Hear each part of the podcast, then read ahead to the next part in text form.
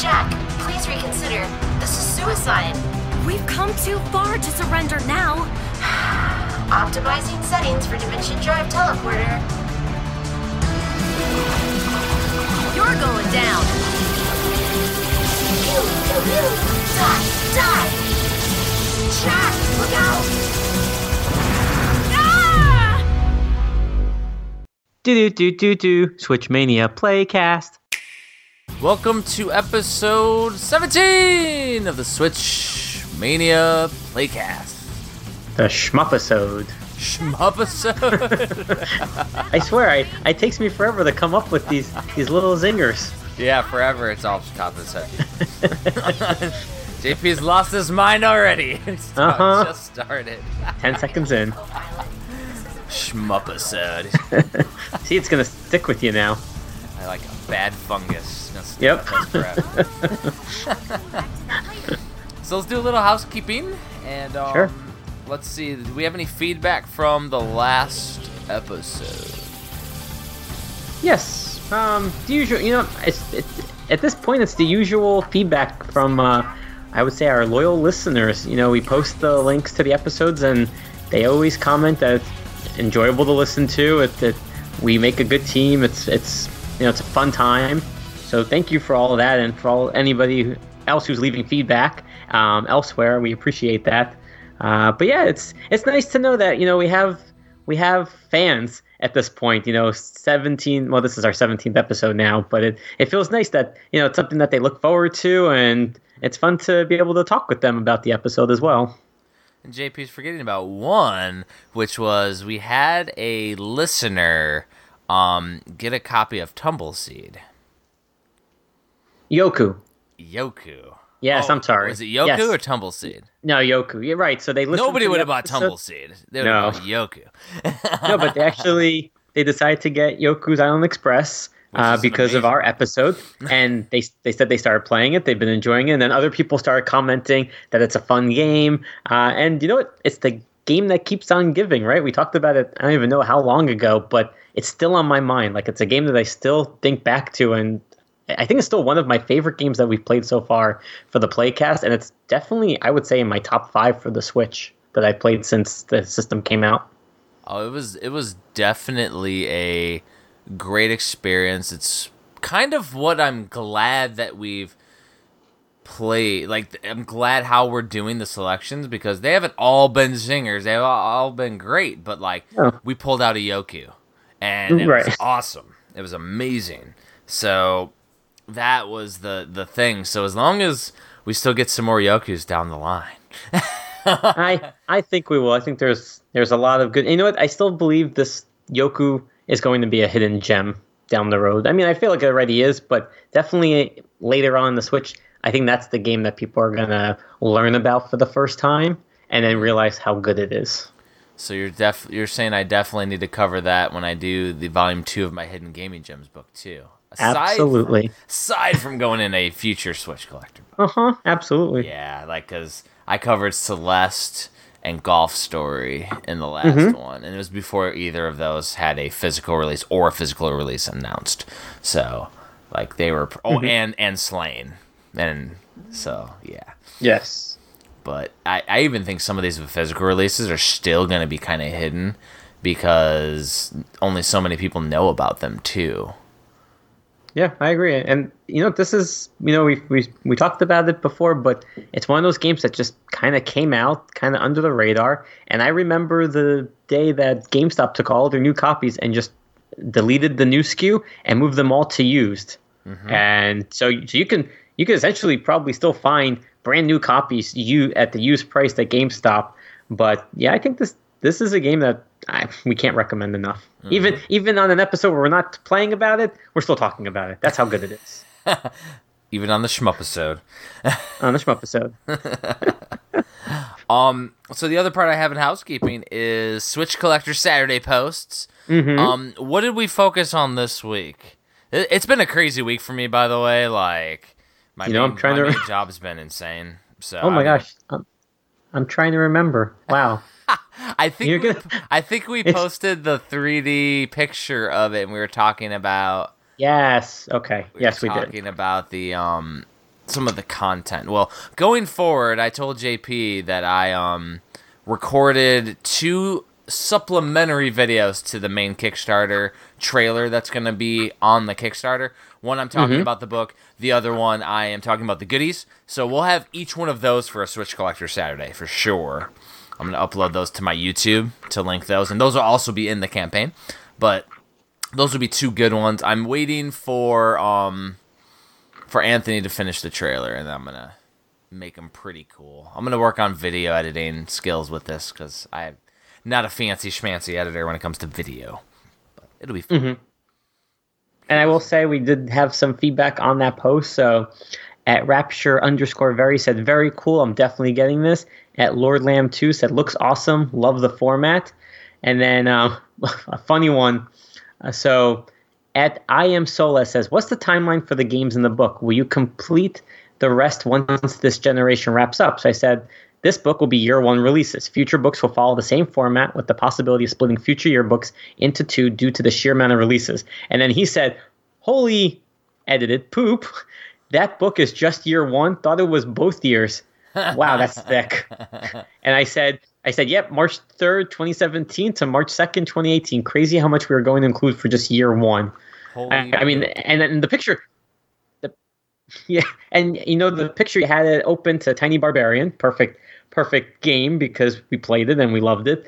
Um, but you can see how thick it is, even if it's a mock-up. I mean, that book is going to be so thick, and I love the fact that they thought it, it covered everything already. And it's like, oh no, no, no, we're going in depth year by year, and possibly.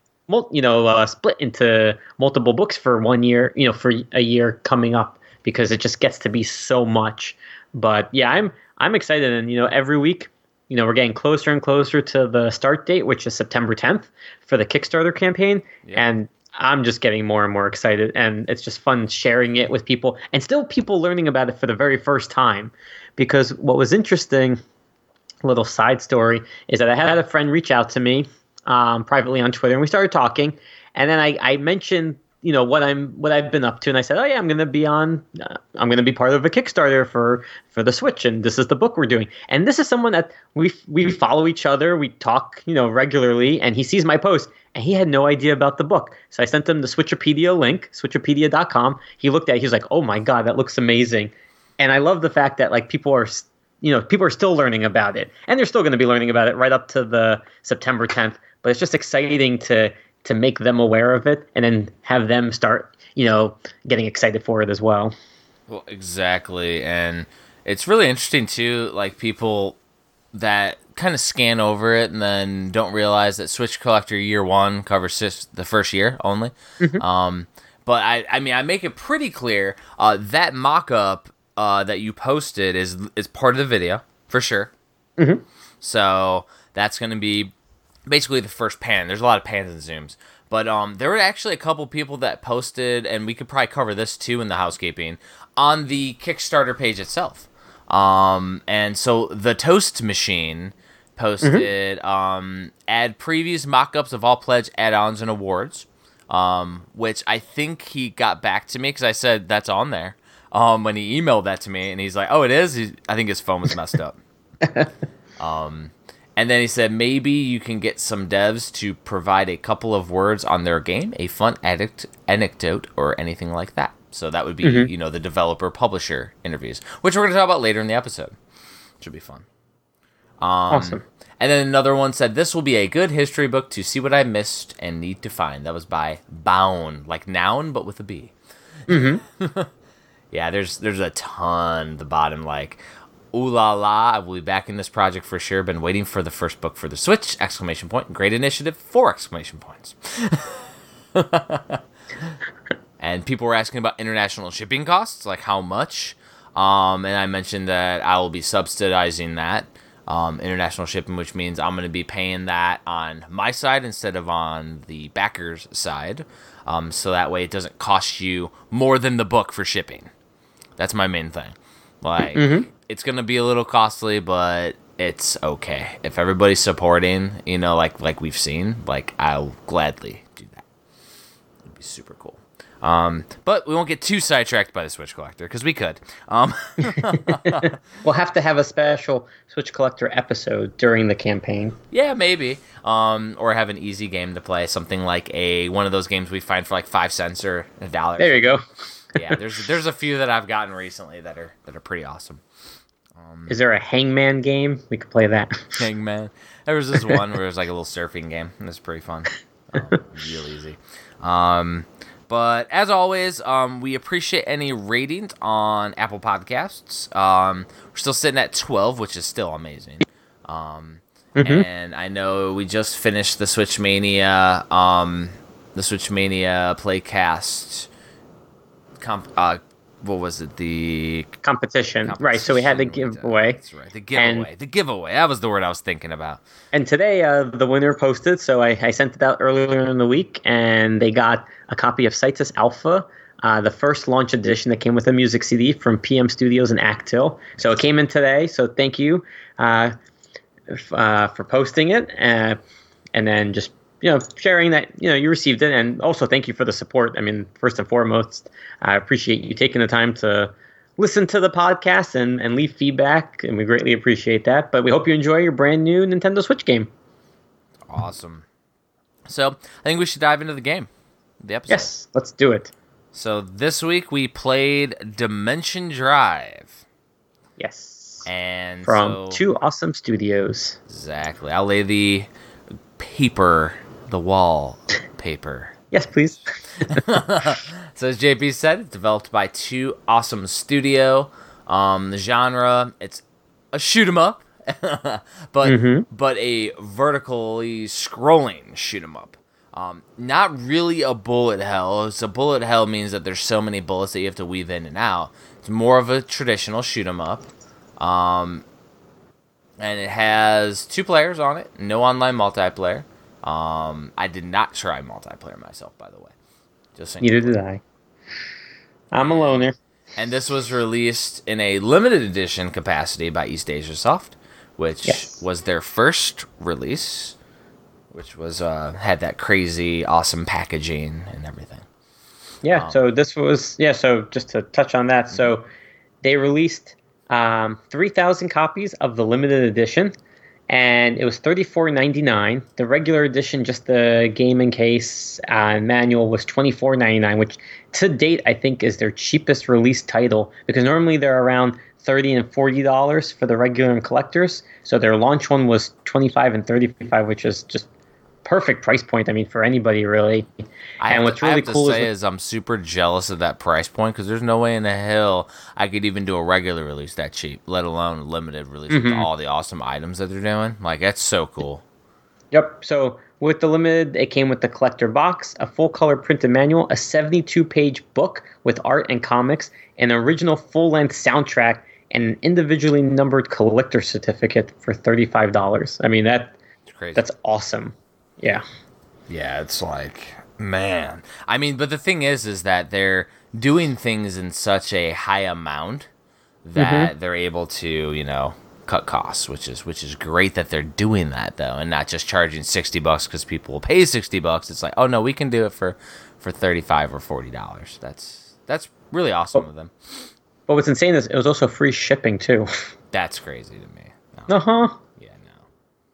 So thank you, Play Asia and EastAsiaSoft, for a good start to your Switch collection. Yeah, no doubt. What the heck? Um, so, Dimension Drive is a comic book stylized space adventure set in a multi dimensional universe.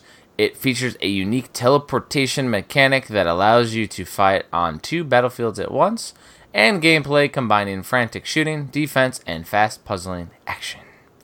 So that is the summary for Metacritic. Its Metascore has a 72, and the user score is a 7.4. So there's not a whole lot of ratings though. We're talking like 10 critic reviews and 9 user score. So it's a really small amount. If all of our listeners went and, and scored it, it would, you know, change the numbers. So the numbers are kind of arbitrary when it comes to Metacritic, but it's still interesting to know where where, where it lies. Um, so how much were you able to play? How far did, were you able to get more so? Because we've been talking about this back and forth all week. Yeah, I've I've been having a hard time finding time to play, but I'm embarrassed to say that I spent way too long on level one one.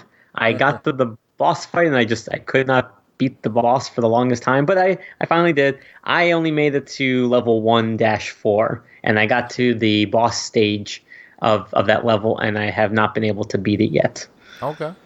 So not as far as I'd like to get, uh, unfortunately. But it but you tell us how far you got. So, as I was telling JP via because we we talked during the week too. Um, I actually started playing on a different difficulty. I started playing on extreme. Um, because you know I've I have a Neo Geo AES. I've grown up playing shoot 'em ups. I love them. Um, so I was playing on extreme, which is more like an arcade game. You get literally one hit deaths. Um, and I was able to beat the first couple levels like that, and then things started to ramp up, and I started to make a lot of mistakes. So I actually played it on regular difficulty or, or whatever the the normal difficulty is called, and I was able to completely beat World Two. So I beat world, all of World One, beat all of World Two, started World Three, but that's when I ran out of time. I actually haven't started World Three, except for experimenting with the new powers. Um, so that's one thing that's interesting. So after you beat World 1, it introduces a new power. Besides for a new shot, which you can choose like your main shot, it introduces a new power. So the new power is you press so right now you're pressing like the the B button or the what is it Y button to shoot and then B button to switch dimensions Yes. something like that. Um, so you press the X button, and you can your ship turns backward, and it stops the scrolling. What? And then, like, I didn't even use Wow. that till the game forced me to use that. And there's certain puzzles where you have to go around like a little corridor, turn around and shoot something so it opens up a corridor. Um, and Oh, wow. yeah, the thing is though, the corridors you have to start shifting into certain spots. And I want to say I died a million times just shifting into a damn rock. like, there's there's even one boss battle where you're fighting this these uh, bosses, and there's a damn rock in the middle on the right side, and I shifted into that damn rock like a dozen times, and I'm like, nah, die again.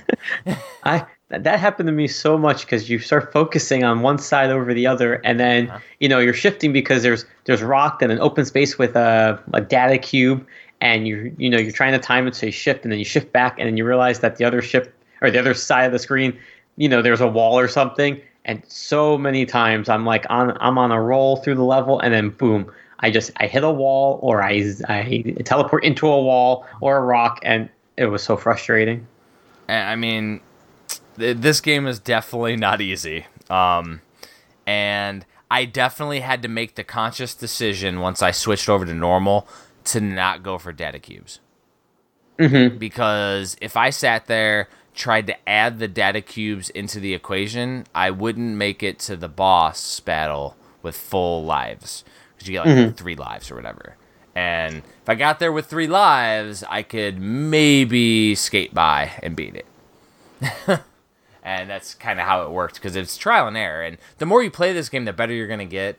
Um, Yes. My brain definitely doesn't work well when, with this game at all. And, and it's funny because if if you only had one screen to play and you didn't have to shift because your energy is is depleting, the game wouldn't be that difficult. But it, it's a really smart element to force the player to have to go to both sides. Because you could you know you could keep shooting the enemies and and gather up your energy, but they purposely do it where you really do have to shift. Um, especially if also if you're going to go the completionist route and and collect all of the you know you have a shield power up on one side then you have a weapon power up on the other. So you want to you know maximize your chances of winning. So you want to go back and forth. And then like you said with the data cubes you have to go back and forth. But i mean it is it's a thinking person's game i mean you really have to be alert at all times you can't kind of coast at all because you know you get i got very complacent on one side and then i realized oh i need to go to the other and you have to be aware of where your your I'll call it your dot on the other side where your ship isn't. You have to be aware of where it is and what's going on on that screen. I mean, it's it's challenging, and let me just say, playing it at midnight not the best time to play that game. No, definitely not.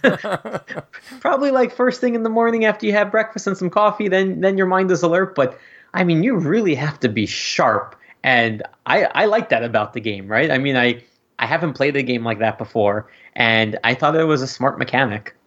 So one thing you mentioned too is the um that your health depletes. Or not your health, but the the meter on the top, the life Yes. meter at the top depletes. Well, it only depletes though, because you can use a little strategy. It only depletes if you're shooting. So if you don't shoot, it Yes. doesn't deplete. So you have to use strategy where you're not shooting, but you can't kill the enemies. If you kill the enemies, they drop green orbs, which also replenishes that bar. So Yes. as you get into future levels, there's going to be some enemy heavy sides that you can kind of cream through them, or you go to the right side, which is a lot of corridors and things, and you get to pick or choose which side you want to go through.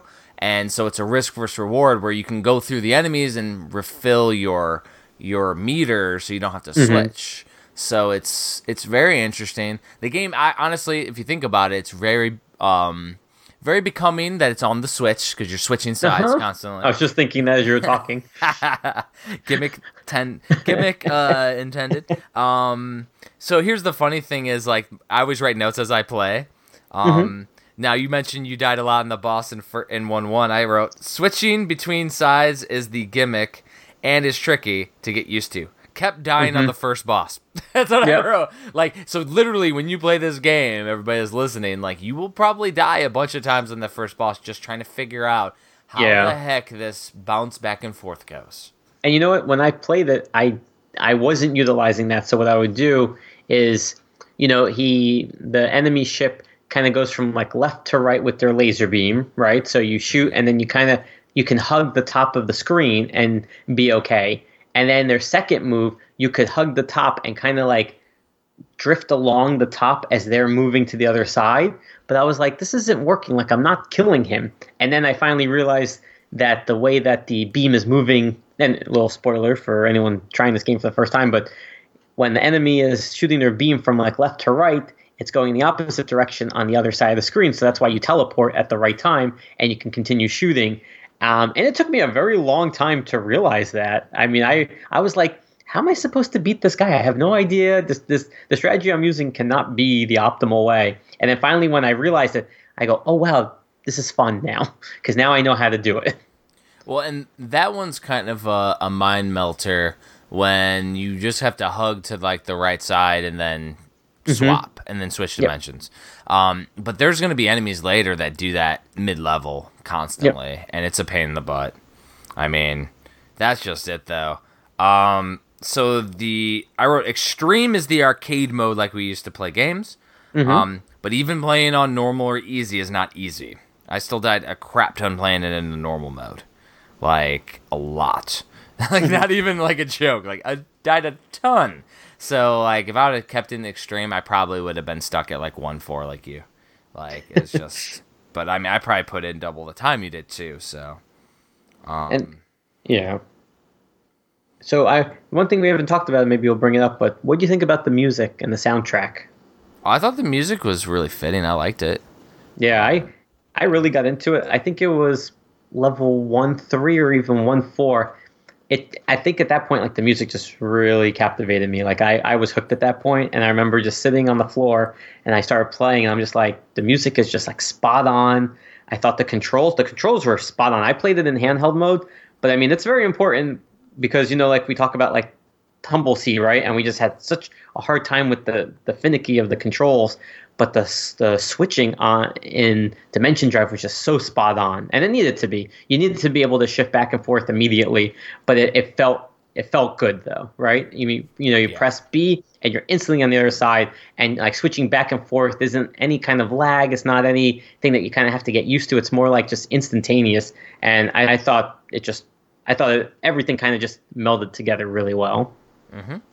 Um, absolutely. The controls are spot on. Now, speaking of controls, which is a perfect segue, um, I wrote down that I- introducing the extra mechanics actually complicated things quite a bit. The like the slow down backward, um, it caused some issues at the beginning, but then I got used to it. But the next one in World Three, um, you get juking left and right. Oh, nice. So you have to like press the A button plus left or right, and you juke. So you can like go through stuff, but it only goes a certain amount. Mm-hmm. So it also opens up new options for earlier levels. So when you go through, you can like juke into and get like a data cube. Um, we didn't mention it, but data cubes do unlock new shots. So I unlocked like a half crescent moon type shot, which I didn't quite like as much as the main normal shot. Um, But the juking, like I played it a little bit, and I I was it was out of control. Like it was it was really crazy. But I could see it being really fun, and it's probably going to offer some interesting puzzles in the middle of a shoot 'em up, which is evil by the developers. Evil, but in all honesty, like fun.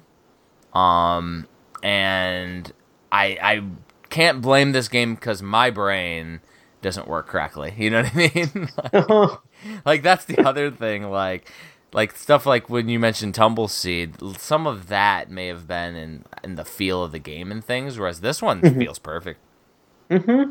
Oh, absolutely. Yeah, so super super interesting. That's all the notes I had because I literally, as I said, stopped on level three. There was no um no daughter watching and wanting to play because I only played it in handheld mode.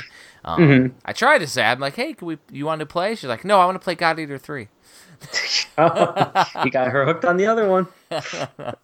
And then she So- went and started going on her iPad and watching YouTube Kids again. So she didn't play. Of course. So I will say I'm on PlayAsia's website. So just a few notes that they had. It's 13 levels of story campaign and 13 more in new game plus mode. Ew. There's- no. Uh huh. There's online leaderboard and four difficulty modes, advanced gameplay strategies including drift and reverse drift, find secret data cubes to unlock power up and new weapons. And it was, the game was created by two ex space engineers. Nice. That- That's pretty cool. Probably so, why um, we have the puzzles in there. Uh huh. I yeah yeah it's. I mean, and you know what? As you were talking, I'm thinking like, wow, they they did it very smart, right? Because you start with just two buttons, the B to shift and the Y to shoot, and then like you said, you go to the next world, you start using X. You go to the next world, you start using A, and I can't even imagine how I how poorly I would have done if all four buttons were available at the beginning and you had to utilize them Yeah. this is something that needed to be gradual and it sounds like if i eventually can beat level 1 4 i'll i'll get to start exploring more of the the functionality of, of what's available in the game but hopefully i'll hopefully i'll get there i keep dying on that 1 4 where the screen starts speeding up and you have like the laser gates and you have to keep shifting back and forth and i just i just I did it so poorly that I literally kept shifting right into the lasers every single time. And I'm just like, oh my god, I'm so bad at this game. And it, there's one in, in World 2 as well. And No, don't, don't tell me that. yeah, the only thing that I wished, and you know, it's just me, if I could change anything besides Mm-hmm. for my brain, um, would, would be um, I would literally change it so the extra stuff like the shifting backward or the juking wasn't Uh-huh. a requirement to progress in a level. But more Mm-hmm. so was a requirement to just get a data cube or something, because Yeah, there's sections where you have to shift backward to be able to use it. So you have to use that third button. Whereas it would be Mm-hmm. really cool just to be able to play it with two buttons. Right. Like if if you could just manage it somehow, that would be awesome. But you know, that's just me being like, it's too hard. Like like, like it's but in in all honesty, like I got used to the third button and I'm sure I'll get used to the fourth button. Yeah. And and like you said, you know, I I don't mind a challenge when it's enjoyable, right? I hate to compare it to Tumbleseed because it's just two different genres. But Tumbleseed, I wasn't enjoying because I would die, and I just I, I didn't find the motivation to kind of keep progressing in the story. This game, I do, right? I died, but I immediately was like, okay, let's see how how much better I could do this time. Let's see if I could understand the pattern. And the music helped, right? It's like that whole ambiance. And as you as your skills are getting better, in a fun game, it makes it more fun overall. And this is one of those games where I don't mind it that it's difficult to begin with for me because it's one that it, it got me hooked, right? By like, I would say definitely by 1 3, World 1 3, I felt hooked at that. And I felt like I died, I restarted, and I just wanted to keep going. And that's what I like about a game is when, even when I'm, I'm doing so poorly, I still want to keep playing it. So to me, that's a sign of a good game for me. I, I would also like to mention too that you know the one of the hooks that I liked was you continually make progress. So mm-hmm. even if you're doing crappy, like you're getting to the next checkpoint, and the levels themselves, like one one one two one three, aren't super long.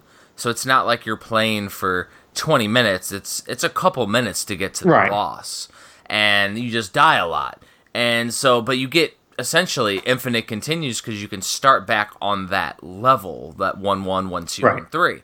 So you make continual progress. I got to the point where if I didn't make it to the boss without dying, I would just restart the game. If, or if I didn't, mm-hmm. well, if I didn't get to the first checkpoint mainly, because I might as well just get all my lives. And Right. so not reset the game, but reset the levels. You can do that from the pause menu. So there's different ways that you can make Dimension Drive work for you, which is really interesting.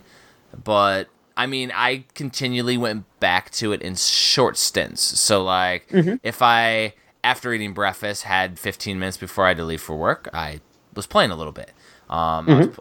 I do it on the weekend too. I'll play a little bit in between doing something, watching a show, or doing something else, or working on the book, or mm-hmm. doing other things. Like I just jump in and do that. And for me to keep my drive writing, for example, I gotta jump into something else. Um, when I'm doing like I was doing memorization for my main job, and I was playing Mario Odyssey like a couple years ago in between. so that's what I do, and it like keeps me going because it's like, all right, I'm played Dimension Drive for a while. All right, good. Now I'm frustrated. Okay, now I go back to writing. Right. Because you do play for a while, and it does get a little frustrating, but it's not to the point where you want to never come back to it. Right. Exactly. Um, so should we get into some listener comments? Yeah, absolutely. So, as always, let me open this up. Do, do, do. Okay, so as always on Twitter, I put a weekly poll based around the game that we're playing. So this week I said, this week, Hey Gonzalez and I will be playing Dimension Drive from Two Awesome Studios. Have you played this? What are your thoughts? Comment below, and we're going to read them right now. So we had 176 votes, and we'll go from lowest to highest. So 1% of people said they're going to play it this week. So I hope they did, and I hope they comment once we post the link to this episode.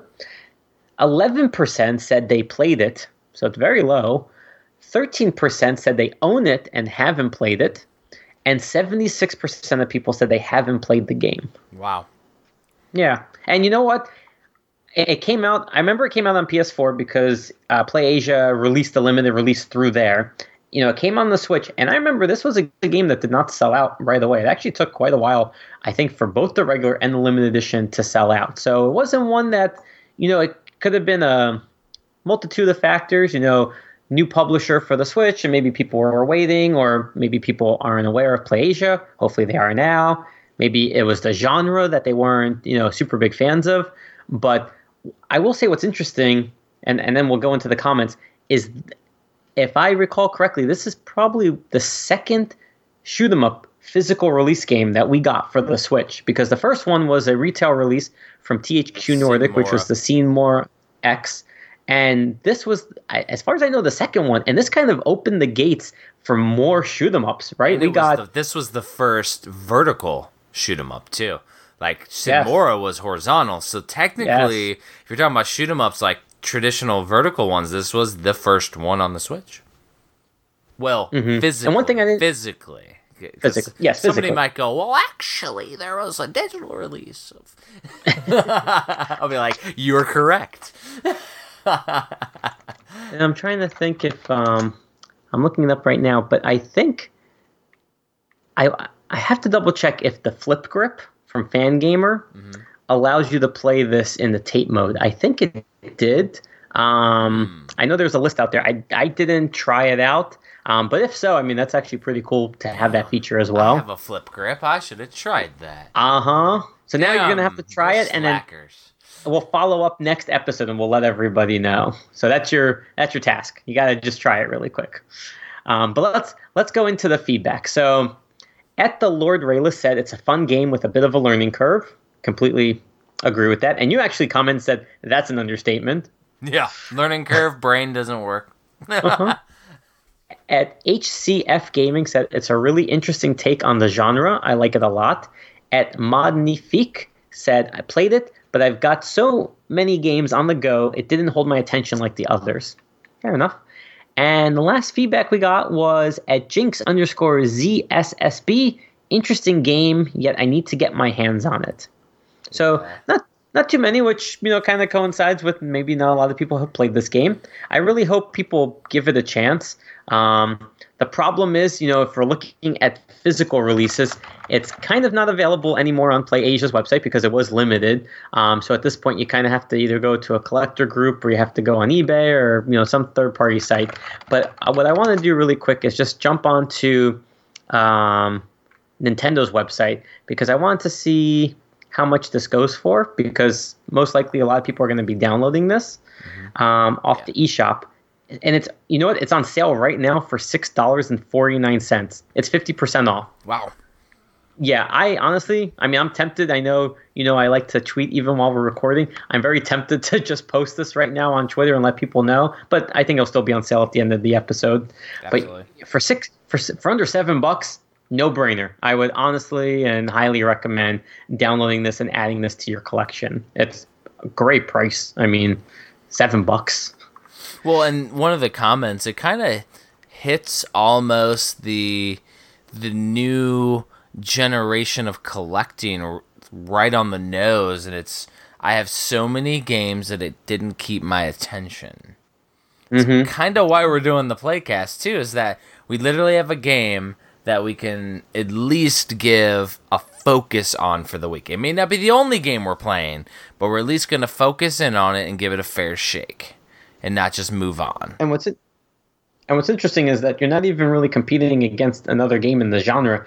It's just games in general for the Switch, and you need. I don't want to say you need gimmicks to kind of hold your attention, but you need you need something different sometimes to to say, hmm, that one looks interesting, and this one, you know, I remember reading the back of the description. I remember watching the videos, but I never played it. I honestly, this was sealed still on my shelf, or maybe it was open because I did an unboxing of it. But this was not a game I was probably going to play anytime soon. And now that we had this episode and we played it, I got to play a really cool game. And it's a game in a genre that I normally don't touch at all. I mean, when we talk about shoot 'em ups, I played 1942, 1943 for the NES. I mean, that's kind of my extent for them. I don't really, you know, this isn't a genre that I say, oh, new game came out, I'm going to play it.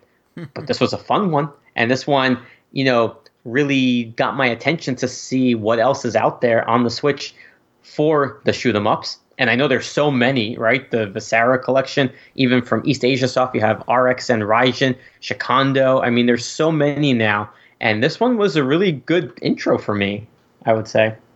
Yeah, absolutely. And I mean, it does open it up. I mean, I started uh, my main one that I played that was like not the first one that I played, the, the one that got me obsessed was the the multi vertical and horizontal shooter um, Life Force on the NES.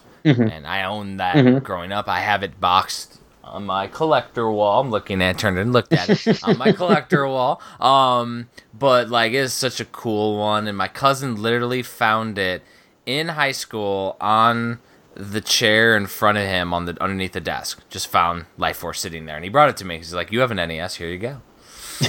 That's how I got Life Force. awesome. Obsessed with it. It switches from horizontal, second levels, vertical. So Mm-hmm. yeah, it's like I, I always preferred vertical shoot 'em ups, but Mm-hmm. apparently shifting from left to right just doesn't work for my brain. I don't know. It, it's definitely you're definitely in for a challenge if you play this. Yeah, like that's it's a bit crazy. A Yeah. bit crazy. So we. So do you want to give your rating? Yeah, so let's give uh, recommendations. Um, Sure. My recommendation is this is definitely. I mean, for the price digitally, yes.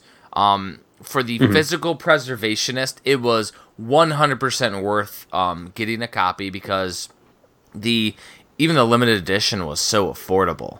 Like under forty dollars for an LE is is unheard of. Um, so I don't know like what it's gonna go for on the aftermarket. You know, like the the market now, but um, I mean at forty bucks, it's it's definitely a, a game that's worth checking out, worth supporting East Asia Soft. So hopefully they do more of these awesome, awesome releases. Um, besides for of course Panty Party, which I will have an incomplete collection because of. Jerks. So, So I do want to say I'm looking. Sorry, I'm looking on um, on eBay right now. A regular edition does go for twenty dollars plus like seventeen dollars shipping. So not not too much above the what it was selling for. Um, the collector's edition, though, you know, I kind of went from low to high, and there's only 16 listings. There's not that many, but we're looking at around. We're looking at about 40, you know, $45, uh, $45 plus $25 shipping. Wow, So that's kind of, that's a lot of shit. yeah. So you're going to get into like the $80 range, it looks like, if you want to go for the full collector's edition. Um, That's, the regular. that's, a, that's a hard recommend at that price. Yeah, it's a it's a little pricey. Um, I remember actually, I don't think it's still available, but on Amazon US, for some reason, they had a few of their titles. I don't know if this was just a third party seller kind of unloading them. Um, I'm actually just typing it in right now just to see if anything's on, on Amazon US. Yeah. Yeah, so the regular edition is ninety five dollars, and Oh, the collector's is is hundred fifty dollars. That's it. So Just- don't- just don't- $150. don't don't use Amazon, people. Try um try try try um like the Facebook group or something like that. I mean, a lot of people do tend to to switch up their games or or clean house, so you may get lucky. But in the meantime, for six dollars and fifty cents, download a copy. Hmm. Very, Yes, very so- interesting. Yeah. So what, what is your So did- recommendation? Yeah, so as you could tell, I, I enjoyed this game. I didn't play a, enough of it, um, but it's one that I, I want to continue playing. I found it to be fun so far and challenging enough to still be enjoyable. Uh, in terms of the score, you know, the Metacritic had only a few, and they gave it like between the seven eight. I would give it that as well. I mean, I, think it's a wanna- solid. I kind of want to avoid for myself scoring stuff. Okay, Uh, just fair enough. you you can, but like when it's a No, no, no, I- when it's a divisive one like Troll and I, yes, I want to score it because it wasn't as bad as everybody said. But Mm-hmm. or if something's like glowing reviews and, and we and we really don't like it, I Right. mean that's another one. But like it's it's a good game. Like I don't really think like because I mean if we're saying it's a seven or an eight, I mean what's the difference between a seven or eight? I mean not You're- for us to you're right. decide. I mean and You're absolutely right. And you know what? I've only I haven't even finished World One. That it's not fair for me to give a score. So I would just say Exactly. overall, I recommend it. I recommend it at the twenty five dollar price, the thirty five dollar price, the six dollars and fifty cent price to download. I absolutely recommend it. that one. Yeah. Oh yeah, absolutely. And you probably get points too when you download it. Well, and then my thing is, is that you know the six the six dollar price point, you get um, go ahead and get the game, try it out. If you really dig it, then it's worth you know ponying up and getting a copy um from a reseller. Yes. Or Yeah. post post in one of the awesome Facebook groups or Discord servers, and just say Mm-hmm. you're looking for it, and maybe somebody's willing to part with their copy. That's not a reseller. That's just a normal collector. I mean, thing is, though, difference between a reseller and a collector is just somebody who wants to get more games. Typically, I mean, that's Right. just that's it. Like, um, so uh, we both recommend this game. Um, we Yes, both do. weren't great at it, but I mean, the thing is, is and like JP will reach out to me. He's like, "Man, I wasn't able to play much," and I'm like, "Well, it makes for a good story on the playcast because we have lives, That's we have jobs, like it, and I'm working on a million books, and you're working on crazy parts with the book too, and like we're all we're doing a million things." So it's it makes sense that we can only play so much. So, um, so our next game. Told JP it wasn't Yes, going to be get a to pick this super week. hard one. Um, Oh, thank God. but I'm picking one from year one, so we can lead into Mm-hmm. the Switch Collector coming out in like 13 days at the day of this recording. Um, my choice is going to be Blaster Master Zero.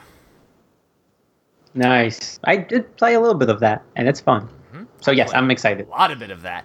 And what I'm interested in is I'm not going to start a new game, but I'm with with the original character. I'm going to start with some of the DLC characters.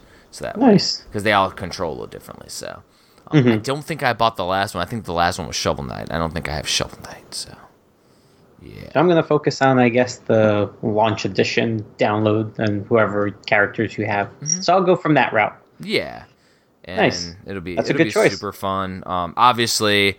Uh, Limited Run Games did post about it during their E3 presentation, so it Mm-hmm. should be getting a physical. So we'll see if it's worth us double dipping essentially, because this Yes. is a super early release, and I definitely got it day one. Yeah, I, I was about to say this. This and Snipperclips was were the first two games I downloaded for the Switch when it came out. Yeah, me too. Yeah, really, really Nice. interesting. Um, yeah, so this is definitely my choice for the for the cast. I, got- I got a few more that'll be awesome for um, digital only year one stuff that we can try later too during the campaign, just, just to keep things fun. But yeah, I'm good with that. Everybody needs to check out Blaster Master Zero for the next one. Awesome, good choice. Awesome. So we're gonna transition over to pickups. Yeah, let's do it. pickups. So first thing, um, first things first is I got two games in technically, Mm-hmm. technically three, but two. um, and I'm assuming that we got the same ones. So Yes. um, obviously I got collection of mana. Uh, finally, Yeah, finally. Like I, I asked JP, I'm like, what are the game releases again? Because I couldn't even think. Because normally I don't go out on Tuesday, and he, and he told me the games. It was, and he'll tell you what the other ones are. Then he said collection of mana. I'm like, yep, mana. That's why I was thinking I needed to go out today.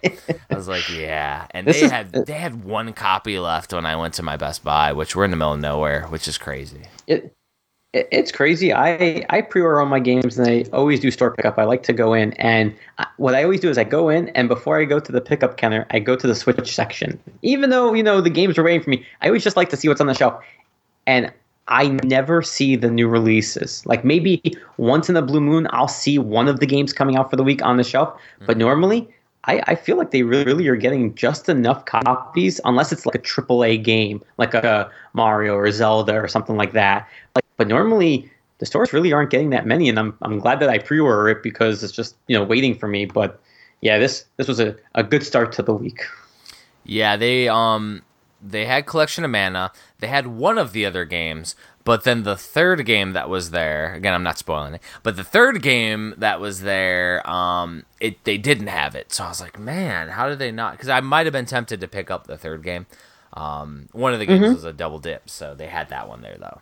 Um the limited run one. Um but yeah, super interesting. Um, so the other one that I got in the mail um, had to go to the daggone post office again because it came came Uh-oh. from like the Netherlands or something. Um, Uh huh. but yeah, it was the next in the East Asia Soft limited editions. It was I'll probably say the name wrong, but the Odalius Oniken collection. like, I got, Oniken and Odallus. Yeah. yeah, I got, I I'm got- sure I'm saying it wrong too. But yes. yeah, I got Nice. that collection in the mail. Um, so that's super cool and Mm-hmm. definitely some awesome games I need to play in my life. Like they just look awesome. Um, very yeah. cool. And then there's one game that JP got in that I was talking smack to one of the guys who released it and said, "Oh, that's because you got the special JP edition." and he Which responded. this? And he responded. Oh, oh my God! Oh wow! You know what? I did get that in, and I put it downstairs already. Oh boy. So, okay. So we're talking. So, so since JP put it downstairs, it's it is called Jeez. the Messenger that JP got in. Um, Yeah. Thank. Thanks a lot for that. But yeah, like so he he uh he posted or somebody retweeted it, and I go. Oh, this must have been the special JP edition, and he, and he goes, "No, it wasn't the special JP edition." And he's like, "Yours is on the way." So, Yeah, you know- I was like, so- "Way to go, yeah. guy!" Let me give some background to this story. So, the messenger came in from Special Reserve Games. It's their first Switch release, and I always I used to do YouTube unboxings, and then lo and behold, I have no time to do anything, and I thought, well, I still want to show people what comes in all these cool cool additions. So I started doing tweet size unboxings, and they're like two minute long videos on Twitter, and I I go through the the packaging, the game case, all the goodies really quickly. So I posted it, and then Soul, who is the he he works for Special Reserve Games. He does their marketing and social media. He retweeted it, and that's the one that you commented on. Yeah. And then other people underneath it, I was just like, oh my god! I'm like, why, Jeffrey? You're on my side. You're not supposed to say these things. One And- of us. One Yeah. of us. and, and I saw a few comments being like, "Oh, they send it out to influencers first, and that's not true." I got a shipping confirmation, just like other people that had gotten it in. I must have been, you know, I pre-order games like the first second that they're open for pre-order. So I don't know if they're just going in that order or what. But No, either they, way, they are like that's the, that's the irony is that you got to realize JP's backing everything immediately as soon as it goes because he has to he has a mental block he needs to get it first so uh, so he's true. the first one whereas I didn't get mine till like later and so Yeah. they go into the order of somebody that back that backs it that's the same way when I ship my stuff I go in the order I was just giving them crap you're giving me crap. And then what was really cool is Special Reserve Games retweeted it themselves, going like, "Oh look, it's shipping out.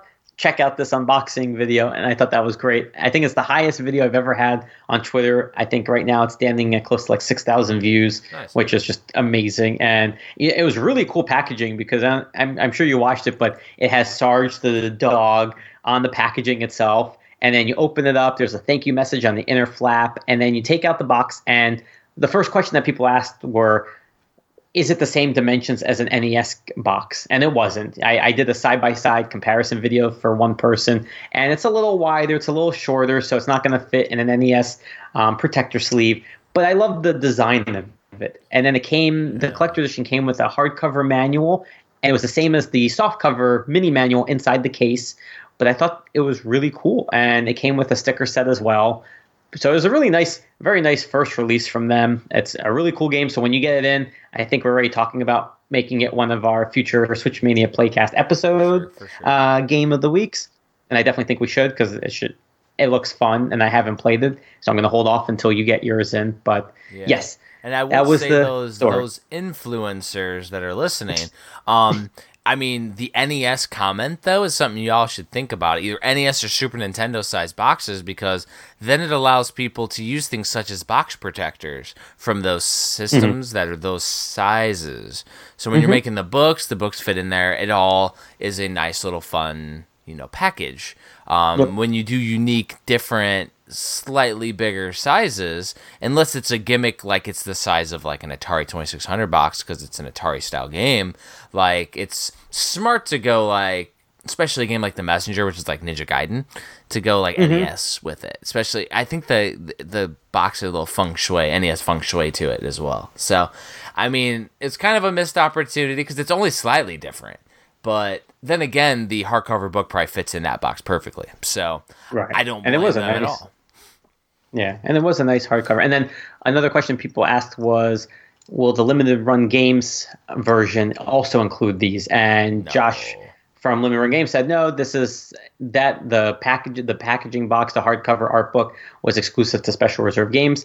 I don't know if the manual inside the case is included. My guess is it probably is if it was packaged like that. Um, but yeah, so they have they will have a variant cover, but that was the the big difference between the two. So that I think that also is shipping out. So those should be coming in uh, if you pre-ordered it from Limited Run Games.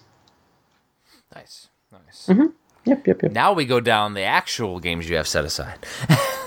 Yes. Okay, so those are yours. So you mentioned Collection of Mana, so I got that one. Then I did pick up the Best Buy variant cover for Lumines Remastered from Limited Run Games. Yep, that's the one So- my Best Buy had in stock. Oh, nice.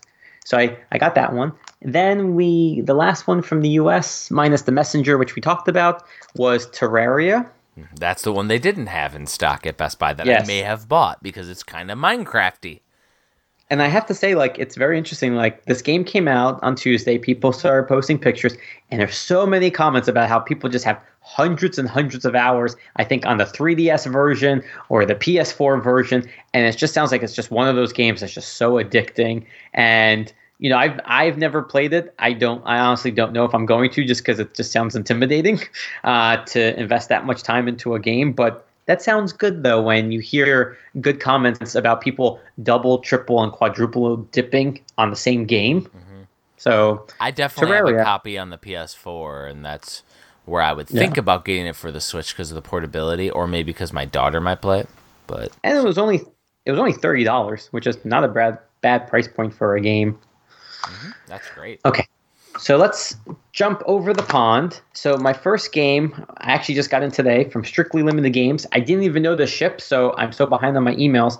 But the Raging Justice Collector Edition, um, which is the like Streets of Rage 3D-ish uh, beat 'em up game, and it looks really cool. One to three player me co-op. JP edition. No, got the JP edition. No, I um. Oh, I, come on. I pre-ordered this one with the other game, so I probably have to wait for both. Yes, exactly. You're gonna have to wait. JP But- edition. JP. Oh man. But you know what's interesting? I looked on the back. I didn't know that Team 17 worked on this game. I thought that was pretty cool. That's awesome. So Raging Justice. And then the last game I got was Snooker 19, the official video game. Um, this is a UK exclusive. I honestly thought it was billiards, and then I started researching just a little bit online. It's not billiards. It looks similar to it, but apparently they use four pockets only on the on the table.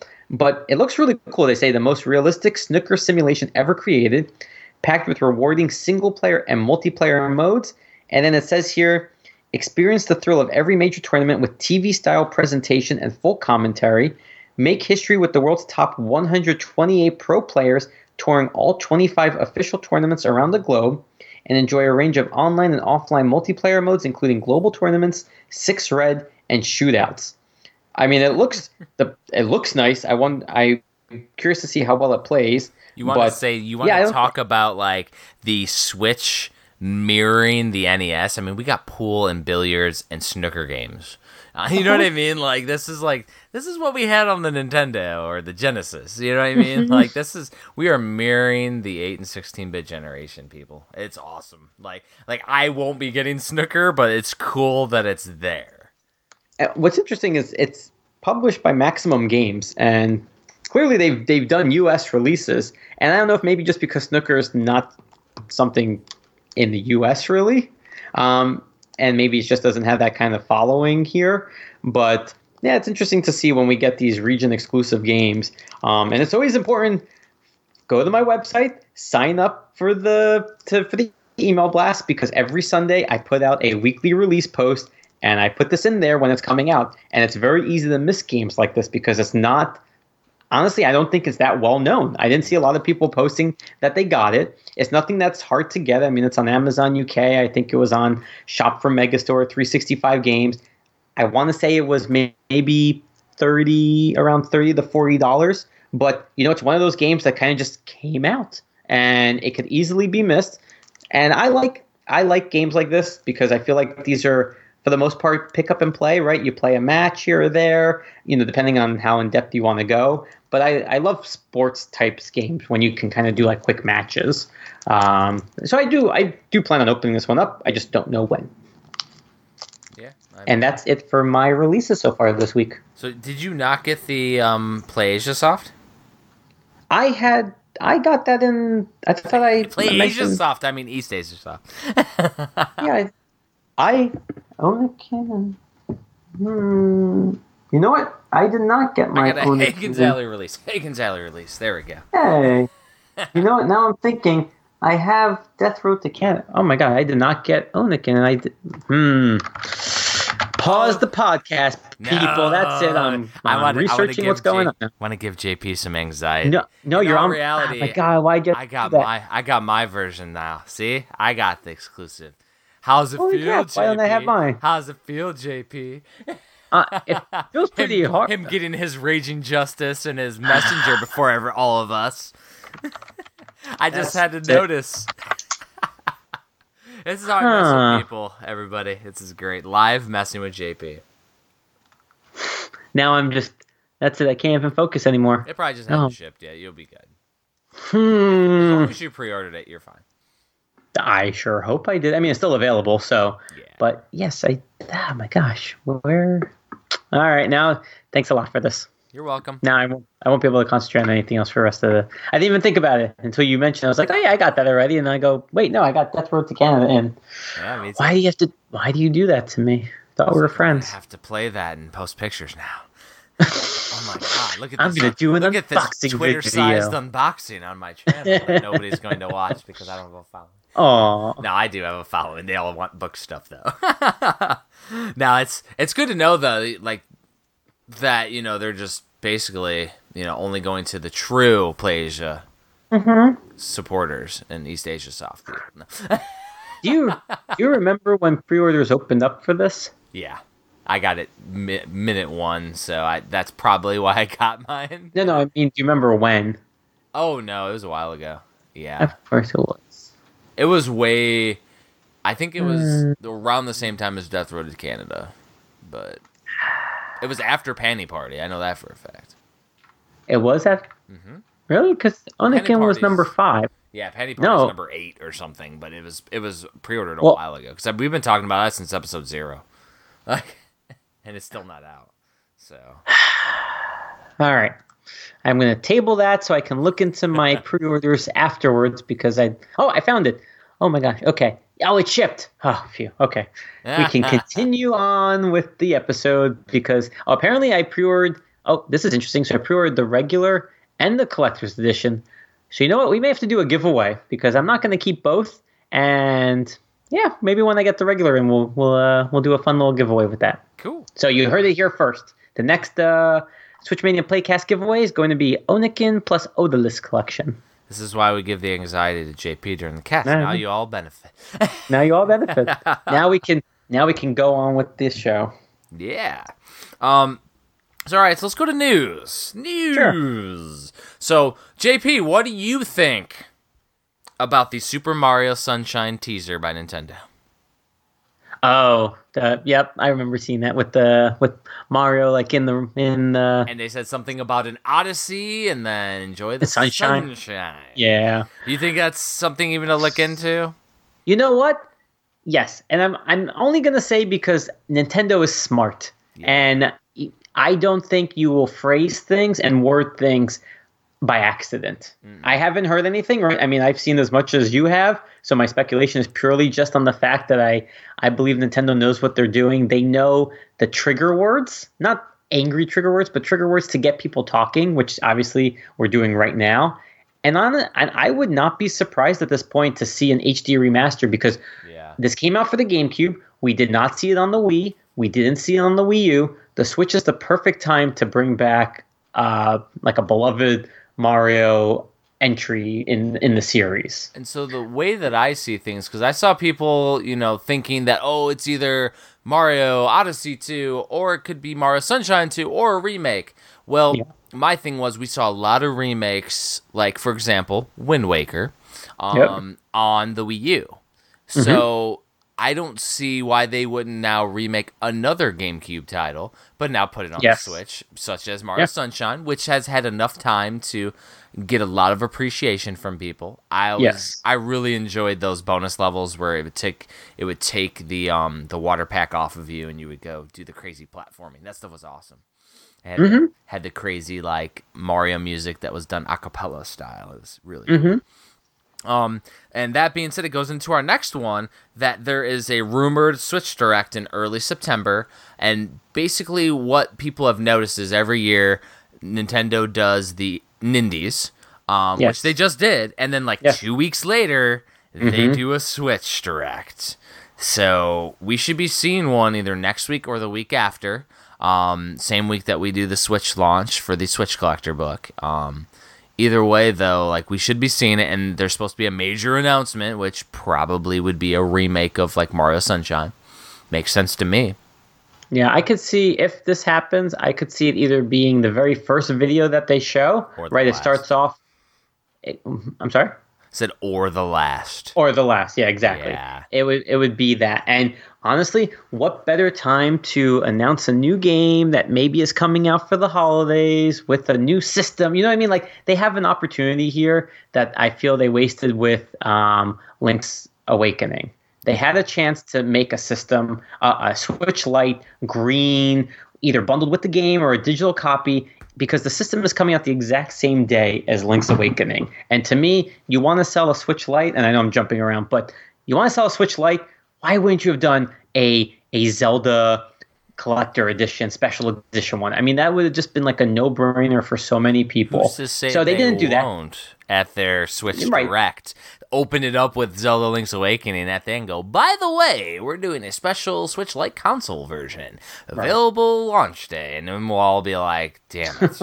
now But I, I could see- it. but if they do Sunshine, the remake, or an HD remaster, I think that would be great because you know what? There's a good chance a lot of people did not play it or they played it so long ago that it's just going to be fun to revisit because they could be adding new things. And this is all just speculation, but it's it's fun to speculate because when you speculate, you can wish up the entire world. And whatever they give you is just going to be all right. We're getting something, hopefully. But yeah, I I'm I'm excited now. I mean, you told me about the the rumored direct. I hadn't seen anything about that until you had mentioned it. So mm-hmm. I'm really hoping we get one because you know the last couple have just been amazing. I've always loved them, and I just feel like they're getting better and better because the Switch is getting on in its years. Right, it's in its third year, and now I feel like there's that confidence behind the system where they could really just do anything. They could bring back any series that they want, and I think it would be great. They could introduce anything new, and you've got people ready for it. I mean, it's just like that that perfect point in in the life cycle right now, where it's just that hype is just so high up that you know if they want to bring back another another origin or another old school title of theirs, I mean, it's the perfect time to do it. And especially with the Switch Lights coming out, more people are going to have the system than before. And it's just, you know, it's coming into that holiday season. I mean, perfect time to to get some games. Absolutely, and it's interesting that like a week or so ago we had the special edition Palooza where we had crap tons of releases, all one after the mm-hmm. other. Now the last day or so, it's been import Palooza, and that's what I wrote down. So we just saw like a new River City Ransom release, which was the old fighting game remastered. There's like a bunch of other stuff that you were posting from Play Asia that was literally import friendly, and it just seems like they're just like constantly releasing. There was a bunch of LE stuff this week too, and it's like one thing I wrote is are are the all these releases good or bad? I mean, it can't Uh-huh. be bad, but like all these releases back to back to back. And then the thing is, are because we're so ingrained, is it just that we're in the completionist community that that's the vocal minority that we see? Because in the end, this is a win, but I'm not going for everything immediately. Like I looked at it, I'm like, all right, cool. I'm definitely gonna get River City Ransom down the line. I'm definitely gonna get that other game that you posted, which right off the top of my head I can't think, but down the line. Um, there's other stuff that was released, like the one that was based off the old sitcom in the U- in the UK, like Oh. the beans slaps and beans or something, and I'm like, Yep. eh, I'm okay. and then and then this week on Wednesday, Red Art Game announced. Well, actually, I think on Tuesday they announced two games, and on Wednesday, so yesterday, Yeah, they did. because, or I'm sorry, today is when today is Thursday or Wednesday. I don't even know anymore. What's today? Mm-hmm. Today's Wednesday. Switchmania Playcast Wednesday. Wednesday. So on Tuesday, they opened up pre-orders. Right? It was just oh my god, my days were so confused. Either way, Red Art Games has two new games available for pre-order right now. So it's Demetrios and Xenon Valkyrie. Xenon, Right? Xenon something, yeah. Xenon Valkyrie Plus. That's a combo pack. Uh, both games on one card, so when you put it into your system, you're going to see two icons. And then they also did Riddled Corpses X. Um, so two the releases games on cool. the same day. Yeah, they're all by uh, Cowcat, I believe, is the name of the developer. So it's it's their titles, and Red Art Games had actually released their titles on the PS4 and I believe on the PS Vita previously. So it made sense that they were going to bring them to the Switch. What But what has Red Art shipped for their limited edition so far? So they've done Old Man's Journey, which we played, Yep. and they've they've shipped out Stay. Okay, cool. So yeah, I'm just making what sure happened was- they have a good track record for Oh, they- sure. Yes, for their other consoles, they have they had a slight delay for Gekido Kintaro's Revenge. I don't know if you remember seeing this, but what happened was they had a special packaging box reminiscent in the design of a Game Boy Advance box. And what happened was they had gotten them in and they weren't happy with the quality. So they're going back to the manufacturer of the boxes to get them redone, which is why it hadn't shipped out yet. Um, because I think initially their release date was August 30th. So that's you know two days from now. So it's going to be pushed back a little. But yeah, if if anyone's wondering if Red Art is le- legitimate, yes, they are. I, there's no issues ordering from the them. First thing It- I pre-ordered from them. so it's coming, and that'll be a fun one to play when when it comes in. Absolutely.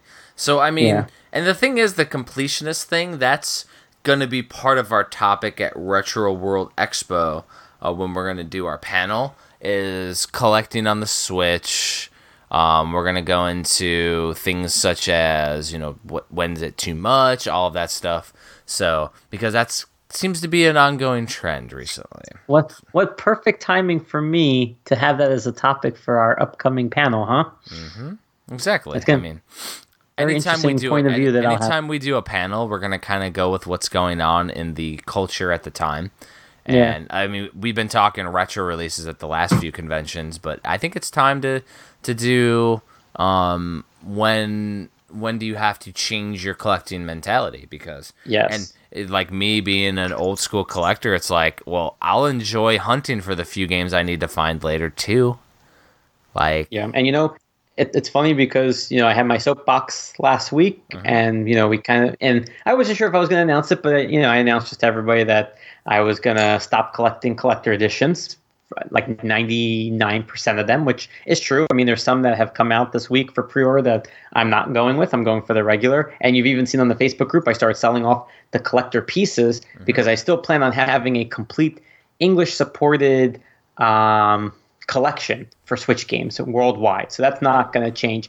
But how I'm buying them is, right? Because I'm not going to be getting all of them on day one. I'm not going for the collectors. I'm probably actually going to be stopping the variant covers. I'm still. I'm still, still working on this that. week, JP. I, it- well, you know what? To be fair, I only ever bought the collector and the ultimate rock blocking edition from Limited Run Games, which you know I'm I'm selling off. So I didn't have a regular release. So technically, this Best Buy one is the only regular one I have. But yes, um, I still have to decide: do I want to be collecting these?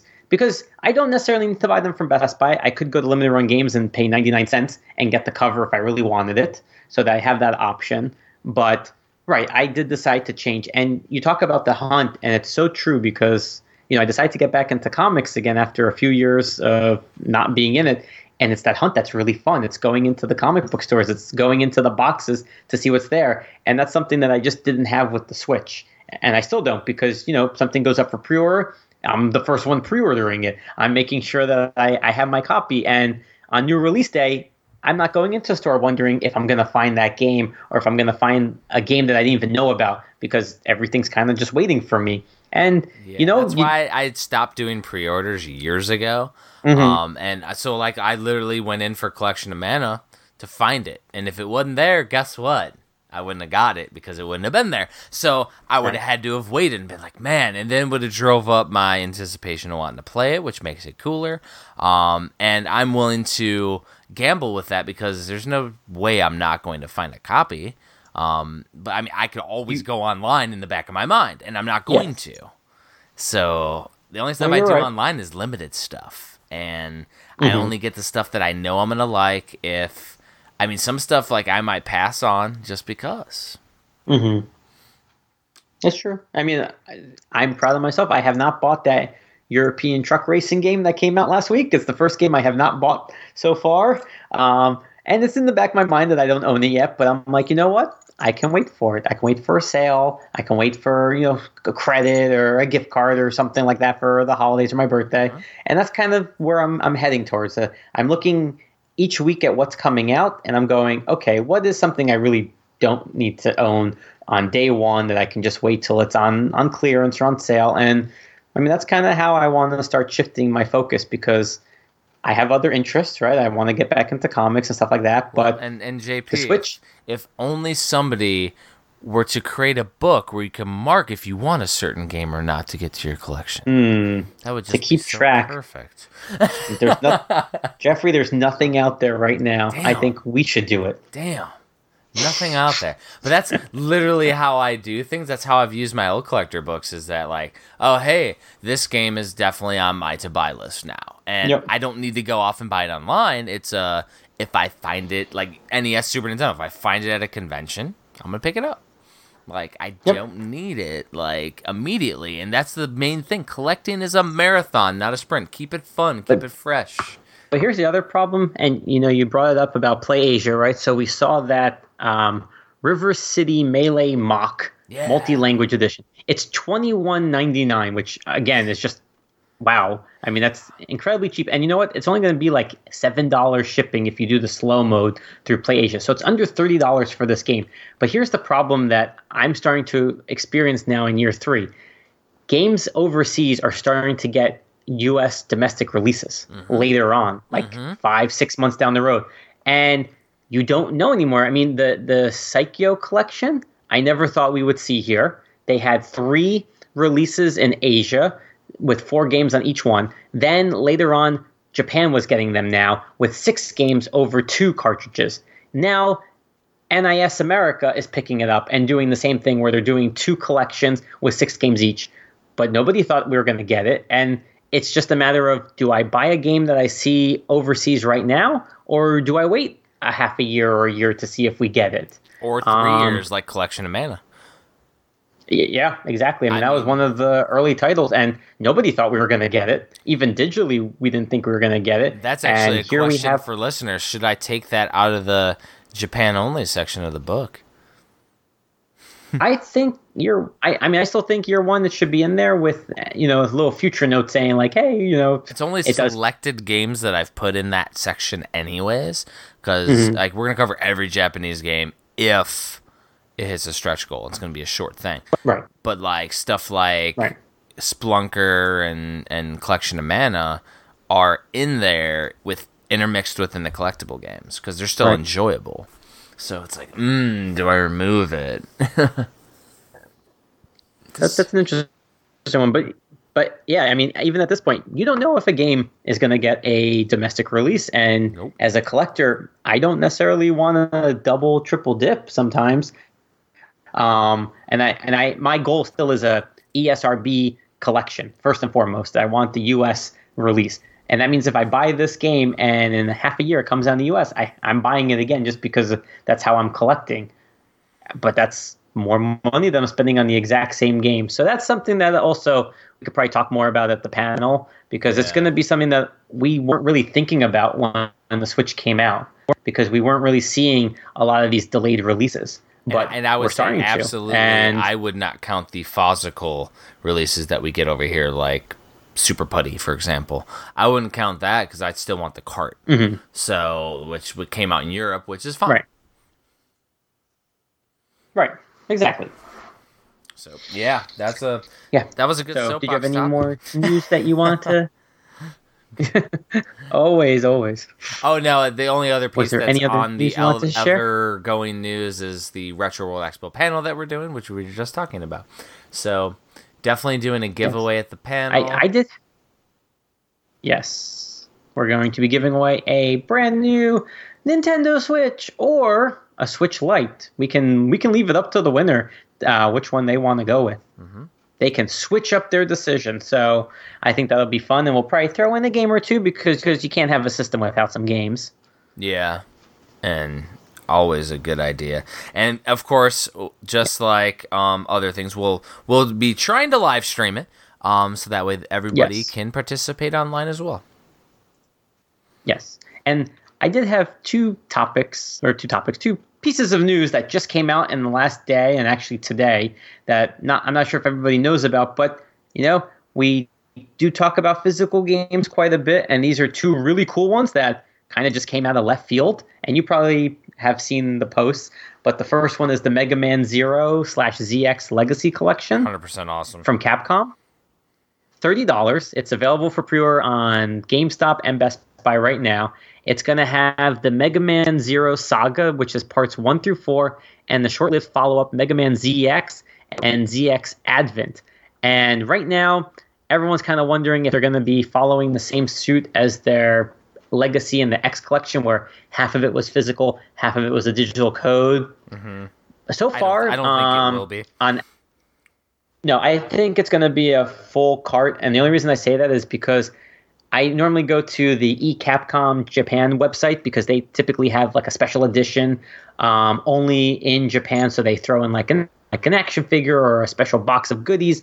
And in the previous releases they did mention you know these games are on cart these are on code. They didn't say anything about a digital code for these games. So my thinking is we are going to see a full cart release which is nice. Um, but don't quote me on that. We don't have the official word. This is just kind of based on what i what I'm seeing and thinking. But either way, that's coming out. And in- also with that, yes, I saw a posting from Capcom in Japan about a Rockman collection box set that Yes. fits all Yes. of the cartridges and and leaves open spot or not cartridges but cases and leaves open spots for like ZX collection and stuff, which is amazing. There's not even any artwork shown for the box yet, but Uh-huh. it, it just looks cool. Yeah, and I, I'm sure Amazon Japan's going to get it, and PlayAsia will get it. So when it it goes live, I'll put the pre-order.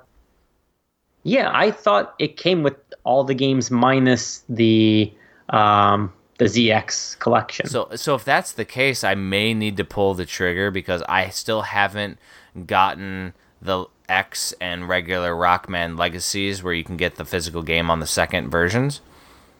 On well, only on the X, not the original. The original never had all nine. Is it nine games or ten games? Ten. Um, yeah, because it was it was Mega Man one through eight, and then nine and ten. Right. So it was ten games. But in the U.S., we had the half and half. Same thing in Japan. It was half and half. the only one where Ah, they got a physical was the X collection because the way that Japan did it is they had a similar release like ours, where it was one one case with half the games on the cart and then half games on the cart on a digital code. But then they did individual releases of the X1 collection and the X2 collection, and those were both physical. So for X, you can buy you you would just need to really buy volume two if you want still buy the US one, and then volume two would cover you with the the other games physically. So just let you know. Just depends on how badass that box looks. Yeah, I yeah, I, I, it looks cool, and you know what? For me, it's like oh, this is a a thinking moment of do I want to invest in something like, like that because I'm trying not to get collector pieces, even though it's a really cool thing. Mm-hmm. So yeah, we're gonna have to see what it looks like and and all that jazz. So so that was the first game, and then actually it says when you pre-order the game, you receive access to the Reploid remixes, adding ten new in-game songs, one new stage remix for each of the six included titles, plus four bonus music player tracks. So it sounds like it's gonna be a really cool release, and for thirty dollars, it's like yeah, it's Mega Man. I'm gonna get it. Um, so then the other piece of news was interesting because a day ago the GameStop manager conference is going on and they have presentations. And actually, I was a manager back in 2006, 2007. So I got to go to one of these and it was awesome because it literally is like a, a mini E3 just for GameStop managers. You, uh, you have all the big companies come out, they give presentations, they tell you what's coming out for the holidays. You kind of get like the first sneak peeks. And then you also have like an expo kind of day where you go into a convention hall and all the publishers are there. You get to try out games. Look at all the Funko get to- Pops. Funko Pop. Oh, yeah, maybe maybe now. Back when I was there, it was all all games. Like I remember Bioshock wasn't out yet, and you got to you know watch the videos and play the demo and, and things like that. And then you get swag. Um, and I don't know if it's changed. My guess it's probably still following that format. But somebody took a picture of a presentation, and it was it was like a partial screen, but it showed a physical case for Disney classic games Aladdin and Lion King, and that was it. And this was like a day ago. And then today, the official press release came out, and I have it open here. And what it is is we are getting the Disney classic games Aladdin and The Lion King. It's coming digitally and retail, so it's going to be both games on one cart. And what's awesome is they've added so many new features. So I don't know if you're like aware of everything that they're bringing, but I just thought it was really cool to share because I grew up with these games and you know I played them on the Genesis, on the Super Nintendo. I really enjoy them. They're they're challenging games. And it's- challenging is an understatement. Yes. Even with So- the features, it's it's still gonna frustrate the crap out of people. so if if we have a moment, I kind of wanted to just read what they're including because I want to get people people excited for this one because it's actually really cool. So here we go. So this collection is going to include the fan favorite versions of each original title, featuring upscaled graphics to support HD displays and additional upgrades to enhance playability on current consoles. The collection also includes a brand new final cut of Aladdin and an original Aladdin trade show demo that has not been publicly available since 1993. Um, So then it says fans will be able to revisit the beloved games and take advantage of a variety of modern support options, including instant save states, a rewind button to jump back up to 15 seconds, level select, invulnerability, infinite lives, and an interactive game viewer, which allows players to view full game playthroughs with the ability to skip forward, jump in, and start playing at any point. And for those who don't know, this actually was an available option on the SNK 40th anniversary collection uh, that NIS had put out, where they had that ability where you could watch the game being played and then jump in at any moment. And I think that's pretty cool because clearly there's parts that are just rage inducing, throwing your controller, and now you get to just watch it if you want Now to. you and, get to and just uh, let them guide you through. Yes. So here we go. So in addition, Disney Classic Games features authentic game content with modern improvements, which I talked about, variety of game versions. So it says the collection includes multiple playable platform versions of the games, including Sega Genesis, Game Boy, and Super Game Boy, as well as the Lion King Super Nintendo version, which means, if we're reading this correctly, the Super Nintendo Aladdin version is not available. And I bring ah. that up because there's a lot of like debate about this, which version was better, and I want to jump to a poll that I put up today after I Yeah. finished reading this It's because it's divisive. yeah. Okay, so then you get a helping hand, players who want experience. The Disney Magic in true Hakuna Matata fashion can use the interactive game viewer or cheat codes or rewind feature. And then you get a curated, explorable museum, a treasure trove of behind the scenes development assets, including interviews, an art gallery, and a music player, shares the rich history behind the 16 bit games. So this comes out on October 29th. It's only $29.99.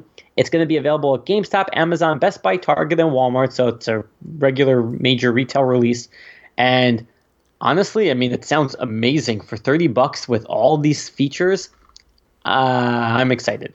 Well, Um, and so if you think about it, they're smart with how they're doing it because they're picking out some titles, but they're not just doing the Nintendo thing and releasing a couple games. They're releasing a collage of games, a lot of games. Right. And it's smart because you hit different platforms. It's going to hit different types of nostalgia.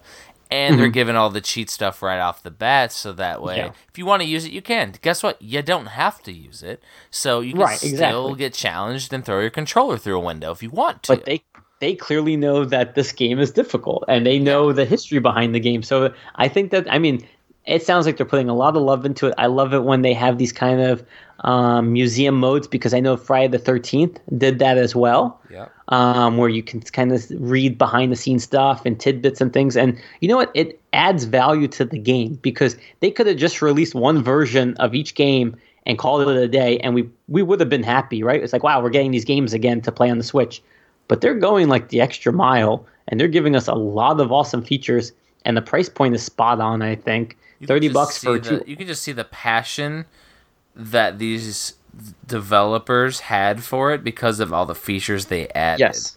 and it just shows to me I don't know that, why like this- the awesomeness of the Switch because of this because like we're seeing it on the Nintendo Switch because they know people are going to support it Mm-hmm. because there's everything's getting supported, which is crazy.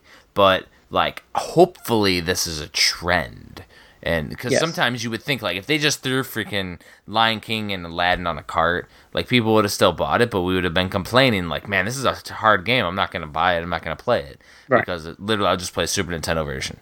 But Well, doing it the way they're com- doing it, it's awesome because you get a piece of history. It's like when we talk preservation, this is preserving the older generations of games now and going mm-hmm. over that history on the cartridge in a modern way. It's it's actually genius. Yeah. And I'm really hoping. I mean, there is still a lot of talk about it because even though they threw in all these features, Super Nintendo Aladdin is missing for whatever reason that I don't know. And that was a big, big thing. You know, you post something and you go, wow, like this game is available for pre order. How cool is this? And the first thing people start doing is going, like, well, something's missing. What's missing? And they start talking about that and they're focusing on that. So, you know what? You can give everything in the kitchen sink and you're still going to be possibly making somebody unhappy or, or it's not fully complete in somebody's eyes but you know for what they're giving us i i'm very happy i'm not complaining at all but i do want to jump into a poll that i decided to run after i started right seeing into this feedback poll. about Crush your face into the yeah. bowl. So, so just to give a comparison, we had 176 votes for our Switchmania Playcast poll. This one is currently up to 672, Jeez. um, with You're still saying more 11 hours need to to go. listen. So I asked, More people need to So I said- listen. yeah, seriously, Uh huh? And, and honestly, it's funny because I'm watching it and it's live on Twitter, right? So somebody votes and you see it instantly. I've never seen a poll like neck and neck, which is just so funny. But I, I wrote so the Aladdin Lion King Nintendo Switch collection was officially announced, and it made me want to start this poll as I'm seeing a lot of opinion on this. So, which version do you consider to be the best for Aladdin? I said Super Nintendo, Sega Genesis, like them both equally, or don't care. So, 10% said they like them both equally, 21% said don't care, 34% said Super Nintendo, and 35% said Sega Genesis. Like, it literally is going back and forth between the two and I just I find it so fun and funny that it's just like I'm I'm in the Sega Genesis camp. I absolutely love the Genesis version, Me and there's too. people and there's people swearing up and down the Super Nintendo one was, and I'm thinking, did I play the Super Nintendo one? And I don't know. I had both they're- systems. They're both awesome. It's just dependent on if you like to have a sword to attack or do you Yes. like to throw an apple to stun. Um, but they're still both excellent games. Yes. Whereas I'm not a huge fan of Lion King. It's really Mm-hmm. too hard, second level. So it's yeah. Bringing but, back bad memories for Jeffrey. But that being said, with all the little cheats and stuff, like it'll be fun just to go through it and finally be able to beat it. Oh yeah, I mean, and I, yeah, October is shaping up to be quite nice. Um, but I, I found the poll funny because yeah. But yeah, I, I was very surprised to see this poll like so neck and neck, and it's just like, wow, this is just one of those games that you know. There's people who do YouTube videos on the comparisons. They talk about it. I mean, Aladdin is just a, a really, I mean, both of the games, but for me, Aladdin is just such a well-known classic game, and I honestly never thought we would be seeing it again on a modern console. So this is this was really cool news for me to read today. Um, but those were the two thi- things. The other thing that I would mention is just um, I talked about Red Art Games has their their new games up for pre-order right now, and then you have limited run games, right? Because you have Turok closing on I think it's this week. Yep, on the thirtieth. So get your pre-orders in Did for you the get the Turok single. limited edition? I did because it's the classic retro inspired cases, and that I've decided I'm going with every time. Yeah. Sorry, you know what? Yeah. See, So, JP every will support. Every company listening, you want me to keep buying your collector editions? Just make a retro inspired case, and I'm a sucker. And but I mean, they just look so cool. I did mean, too. yeah, yeah. So that that I absolutely went with. But what else they have coming up is River City Girls. Yep. They have the regular and the collector edition, and then right now they have through their new distributed games line, they had uh, Bubsy Paws on Fire limited edition with a variant cover. That was the only difference. They had a thousand copies. It sold out today. Um, it went live yesterday, Wow. so it took about 24 hours, but it sold out.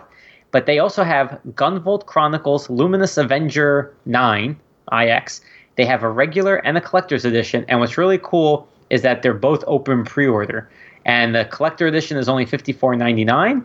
And it's an open pre order, which closes on September 27th. So you have about a month to pre order. I want to Um, say so we'll keep that I just it. got the regular edition of that one, but I absolutely love that um the the original Az- Azure Striker Gunvolt. So like this Mm-hmm. Yeah. is it, it's a must play for people who love Mega Man style platformers. Yep. And I also went and see, I went for the regular edition for this one. It was hard because you know I want to click collector, and I said nope, I got to learn. Um, And and it looked cool, but it wasn't Yeah. like uh, gotta have it, gotta have it cool because again, like I love it. I love that people are, are putting so much effort into these awesome releases, but I unless they Yeah. got personal stakes in it or it's like nostalgic, like we're saying the retro packaging, um, I kind of also move away. So, so here's one where I'm I'm struggling with is the River City Girls Collector Edition. I don't know if you saw this, but it's it's going to be seventy four ninety nine. It comes with the game, an original two disc soundtrack, a double sided poster, a commemorative non functioning NES retro cart, a VIP Noize concert tickets, a Kyoko and Misako school ID cards, a Hasebe and Mami heart locket, a menu from Merv's Burgers, a kidnapper photo, and character art cards. I mean, I don't think I've ever seen this many things in a collector edition, and it, they all look so cool. and I'm just like, oh man, like I told myself I'm not buying collectors, and then they they release something like this that's just like making me really second guess myself because Will, will I'm looking at the picture. NES? Well, is the box No, so NES the then? no, it's not. It's an NES cartridge and a regular. It's a- I think it's one of those like regular style uh, limited run games collector boxes. But there's just so much stuff in it. I mean, like I'm just looking at everything. I'm just like, oh man, there's just so many cool things in there. And anyway, that was all the news that I have. oh, JP is trying to convince himself. Well, I will say This- though, this- unless that series is a must-own for you, you you should just go for regular. Yeah, you know this this whole episode has just been a roller coaster of emotions from not knowing if I pre-order own again to deciding what I want to do with collectors. I just can't handle much more of this. well, the thing is though is that like you'll be okay without it. And here's the thing: if you need it later, it'll be available. Just you may have to pay a little more. You're right. I mean, You're right. You're right. Yeah. You're right. I mean, or you hunt. You pay or you hunt. I like to hunt. All right. Yeah. So shall we go into some Switch collector updates? Yeah. Let's do it. Nice. So first off, is the video uh, done by Anthony is almost done. Um, he sent me So excited. yesterday or this morning sent me the fourth iteration. Now it has lighting and music and sound effects, and it looks cool. Um, I sent him some recommendations of what I'm going to use for splash text. Um, and I want to do like when we use music. So, for example, on the trailer, it's going to be Tiny Barbarian DX with Jeff Ball's music, and it's gonna I'm gonna do like an MTV pop up like little thing at the beginning, so it shows like who it is, where it is, if there's a copyright or something, because Nice. they all authorized it. So I want to make sure that that's legit. Um, but it's gonna be cool when it pops up. Um, and I put what I was gonna put for text. Um, I'm probably gonna end up doing all that just because I need to learn. Uh, but it looks awesome, and it's about a minute long, which is what I wanted. A really short trailer, and then I recorded myself talking about the all the different book stuff and then all the goodies.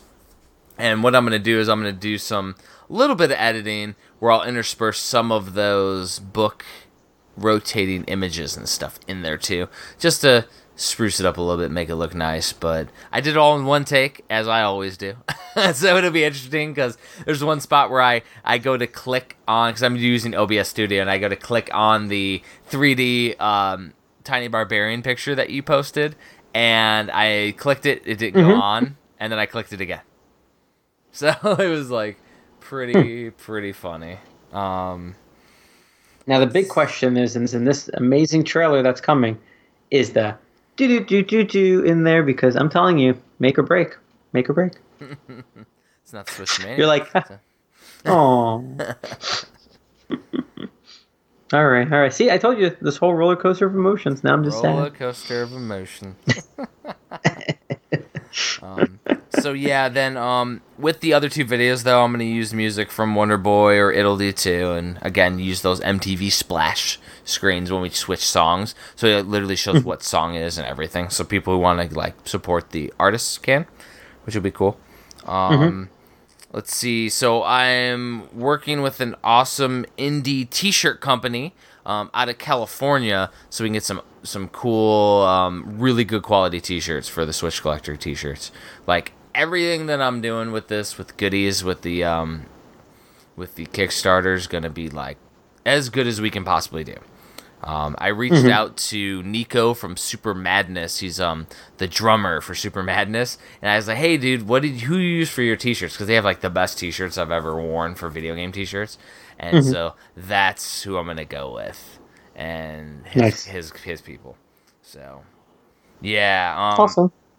so one thing happened actually right before we recorded, um, is the manuals were done. So I got- Oh. yeah I got a phone call and he basically said, "Hey, um, so I forgot to pick him up on Monday, but but he's like he's like, all right, so I got them, and I go, so are they? Will they fit in a switch case? And he's like, "Did- well, did you send me the size? And I'm like, well, I sent you the pictures, the pictures that JP sent me with a little like measurements on them.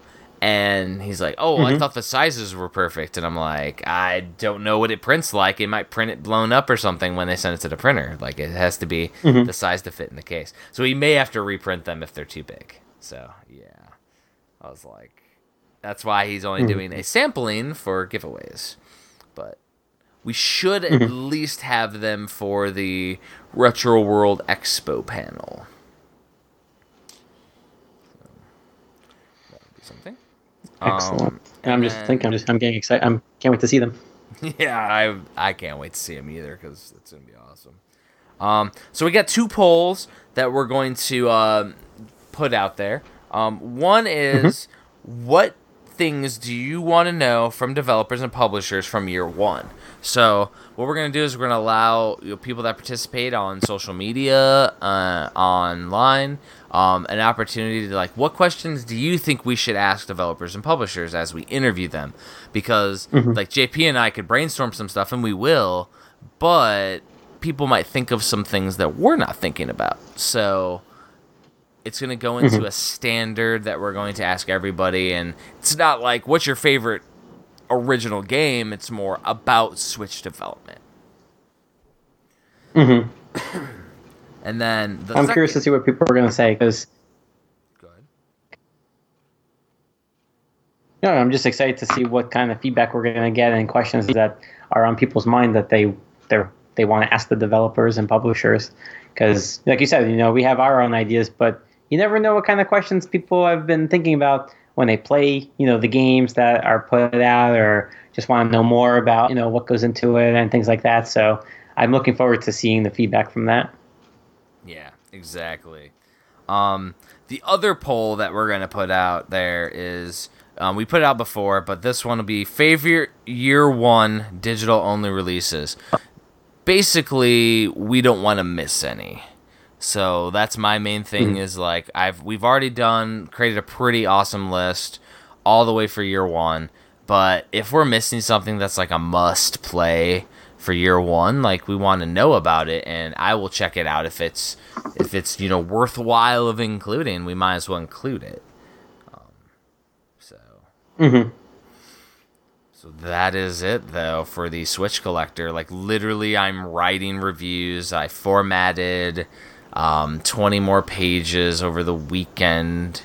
Um, did a little bit of writing this week, but it's been a little chaotic at work too, so I haven't had a whole lot of time. Um, but yeah, it's I'm I'm mainly gearing up and ref- I refined a lot of stuff in the campaign as well, but it's a lot of little nuances and text stuff and making sure that all of the tiers and all the goodies and all the the different backer tiers like all are correct and making sure everything matches up and makes sense and like that's what I'm going to be doing from now until the 10th when we launch cuz it's about to get stressful, JP. If you think it was you're getting excited now, like oh, oh week of like oh my. Oh my goodness. I told you I took off of work on the 10th. I, I'm not going to be able to focus. Yeah, I might have to uh it well at least take the, morning jeez. Yeah. Stuff's gonna be crazy, man. so, um, anything else that you think we should put out with Switch Collector?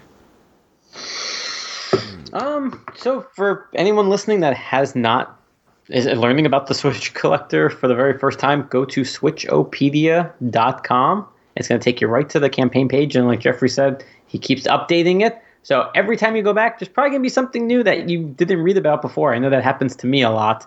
Uh, so I highly recommend switchopedia.com. You can also click to be notified when the campaign goes live. So that way we'll remind you so you don't have to. Um, but yeah, it's going to go live September 10th. It's we're just very excited. I I think my word of the day or word of the year is excited, but it's the best word to use because you know this has been something that we talked about for a long time. We're working on it, and it's coming to fruition in in less than a month. And then we have Retro World Expo, where you're going to get to talk with us as the campaign is going on, uh, which I think is just ex- uh, amazing that we get to talk about it as it's happening, right? So people who come visit the panel and are learning about it, they could go on their phones right while we're while they're listening to us, and they could pledge. And it's just it's going to be a really cool feeling because I think this is going to be something that you know, does not exist right now in the Switch community at all. We're going to get to, to be the first ones to start documenting the wonderful world of the Switch year by year. And yeah, I mean, it's, it's almost go time. I'm, I'm, I can't wait. It's gonna be crazy. And I actually forgot about two things that we did this last week too. So number one is JP finally got me the interview questions for the magazine. Yes, and I did see that uh, Paul was talking with the team, and he showed us the intro page. And I can say that you are mentioned in the intro page about interview with Jeffrey Wittenhagen about his upcoming Switch collector book going to the. Kickstarter. We made the So you are right on. You made the cut, and I think our ad's going to be in there, which will be the first time really that we're uh, publicizing the ad for the campaign, which is really cool. uh so yeah, that's that's going to be coming out. So switchplayer.net, you can sign up. It's a Patreon service, so you pay, you know, essentially per month, and then they ship out a physical book to you each month, and it's all dedicated to the Nintendo Switch. It's the only dedicated Nintendo Switch magazine. You can also get a PDF if that's your if that's your thing. You can go digital, but either way, the September issue is going to be amazing because we're gonna get to. I got to interview Jeffrey, and you get to learn more about him and things you probably never even knew about him that now you will. And he talks about the Switch Collector book and just his passion in general. So it's gonna be. It's a really. I mean, it, it was a really good interview. I'm glad you know, I'm glad I got the opportunity to interview you for the magazine, and I'm glad more people are going to get to know about you, about our our playcast, about the book, most importantly. So definitely check that out. It's going to be shipping out soon. Uh, but yeah, that that was fun. Yeah, and then the other thing that I forgot about is um, we're gonna have a card in Video Games Monthly, the loot box system, um, the the different monthly thing. But it's not going to be in September's because uh, we didn't realize that we thought that we were going to submit to them and they were going to put it like on a card or something. Um, but they wanted us to submit them cards, so. I did something a little differently, and I told JP, "No, wait, I'll do it." I created a brand new promo card, double sided. One side has the Switch collector, the other side has the do do do do do Switch Mania Playcast on one side, which is another version of like our title cards, but like on a card format. So instead of shipping them out to Video Games Monthly, I ship them to me, and I'm gonna send them a bunch, and we're gonna keep a few hundred that we can give away at conventions and stuff too. So that way, people that find us uh, will be able to get a copy. Um, depending on how many, you know, like w- we might give them with the first like backers of the the Switch collector as well. Like it'll be, or at least uh, definitely the I want everything tiers, the the all the goodies tiers. Um, and that was one thing that I added within the last couple weeks was I added one extra tier at the end for those that don't want to deal with goodie add-ons because Mm-hmm. add-ons can be a bit confusing with the Kickstarter because you have to do like, oh, so the book is forty dollars, and I want a T-shirt. The T-shirt's twenty five, so I got to do forty dollars and then plus twenty five, and then there's the shipping. Like it's it's a bit of a pain. So those that wanted it all, because we had a lot of people that said they wanted everything. So I was like, all right, so here's the everything, all the tiers, all the the tier items, and then you want all the mm-hmm. goodies. And I did math wrong, which was I left it like that. Um, I think all of the goodies themselves are over like maybe 135 175 dollars, whatever it is. I made it 100 bucks more instead. So if you get all the goodies, you save a, a, a quite a bit actually, um, which is fine because you're supporting like everything we're doing. I'm I'm not worried about like I think that's actually pretty cool to do. So I would agree with that. yeah, like but you get like a lot of stuff. It is it's insane. I'd have to like read it off. Like that's how much stuff you get. like it's crazy. Like so So start saving now. yeah, like you get the the book, you get the wooden um the wooden cartridge box, uh the limited edition version, you get the wooden slipcase, um the Switch Arcade, kick all of those are all the non-book things are Kickstarter ex- like ex- exclusive. Um And then on top of all that, you get everything that gets unlocked with stretch goals, whether that be slip cases, extra bookmark ribbons, all that stuff comes with it. Anyways, that comes with the forty dollar version too. Um, and then you get all the goodies, which includes all of the trading cards that we do. Um, you get the checkmark sticker set. You get the high quality print from the artist. You get the artwork t shirt. You get the Switch case with a collector's pin and a full manual with all the games as a mini checklist. And you get the red pint glass. Like, you get all of that in the, in the, in the mega tier. Like, oh my god. Is that all? That's that's all you get? That's it. Jeez. That's it. and, but the thing is, is that like we're doing all this because we can. We're not anticipating doing a million copies of things. So the prices are if we do like we can afford to do it if we get a few backers. And that's how I have to price things. So if we get a million a million backers on something, like that'd be amazing. Um and that's why like no matter what like the book's 40 bucks that's super affordable and that's what i wanted i wanted it at something like it's a all right this book's 40 bucks too easy like it's gonna be the way to go. It's gonna be huge. Huge. Um it's literally right now i think i was mentioning in my because i also did on hagensalley.com i did a mid-year roll-up where i go over the pro the progress on all of my different things that i'm doing. Like all my projects my virtual book and everything and i want to say that right now which i'm loading the book right now um we are at over 300 pages um, and I haven't put in JP's collector section. I haven't started talking about all the collectible items for the system, including accessories. I haven't talked about the kiosk. I haven't talked. We haven't done the developer interviews at all. I haven't done the the checklist in the back yet. Like like there's a million things that I haven't done in the in, in this book yet because some of the stuff's contingent on getting JP to write up his collector section, for example. Um, and you know it's going to be an ongoing thing every week. Um, but but like there's a lot of little things that are going to that are pretty big, and not to mention if if we have some great digital only games that we're missing, that's going to add two pages per game because I'm doing two pages on every digital game that's worth adding. So, I mean, we have a lot of content going in here. And there's stretch goals too, people. The stretch goals that we hit, like some of them are going to be like, all right, we're going to add a two page spread on artwork for a game and let fans design the artwork. You know, it's to be mm-hmm. crazy. Gonna be crazy. Oh, so We're much. so close. We're so close. I know.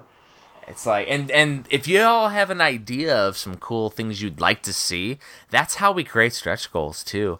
Like I know some super super talented artists. Like I can get a stretch goal is the slipcase is done by a mm-hmm. legendary artist from the Nintendo or from video games. Like I, I hmm. know some people, and I'd be like, all right, so if we get up t- over the next stretch goal tiers, like all right, at this number, we're gonna have the slipcover done by this artist because the slipcover is not gonna be a another version of the cover. It's gonna be unique art. That's what I've done with all my slipcases. I've done like unique different types of art, and just imagine mm-hmm. like like I've reached out to some people that are absolutely interested in doing covers for me or art with me, and oh. just mm-hmm. and it's like I'm talking about like guys that used to do the box art for like Konami or Capcom or back on the Nintendo. Like, Nice. I mean, you even have like my hidden gaming gems. He he was Power Blade.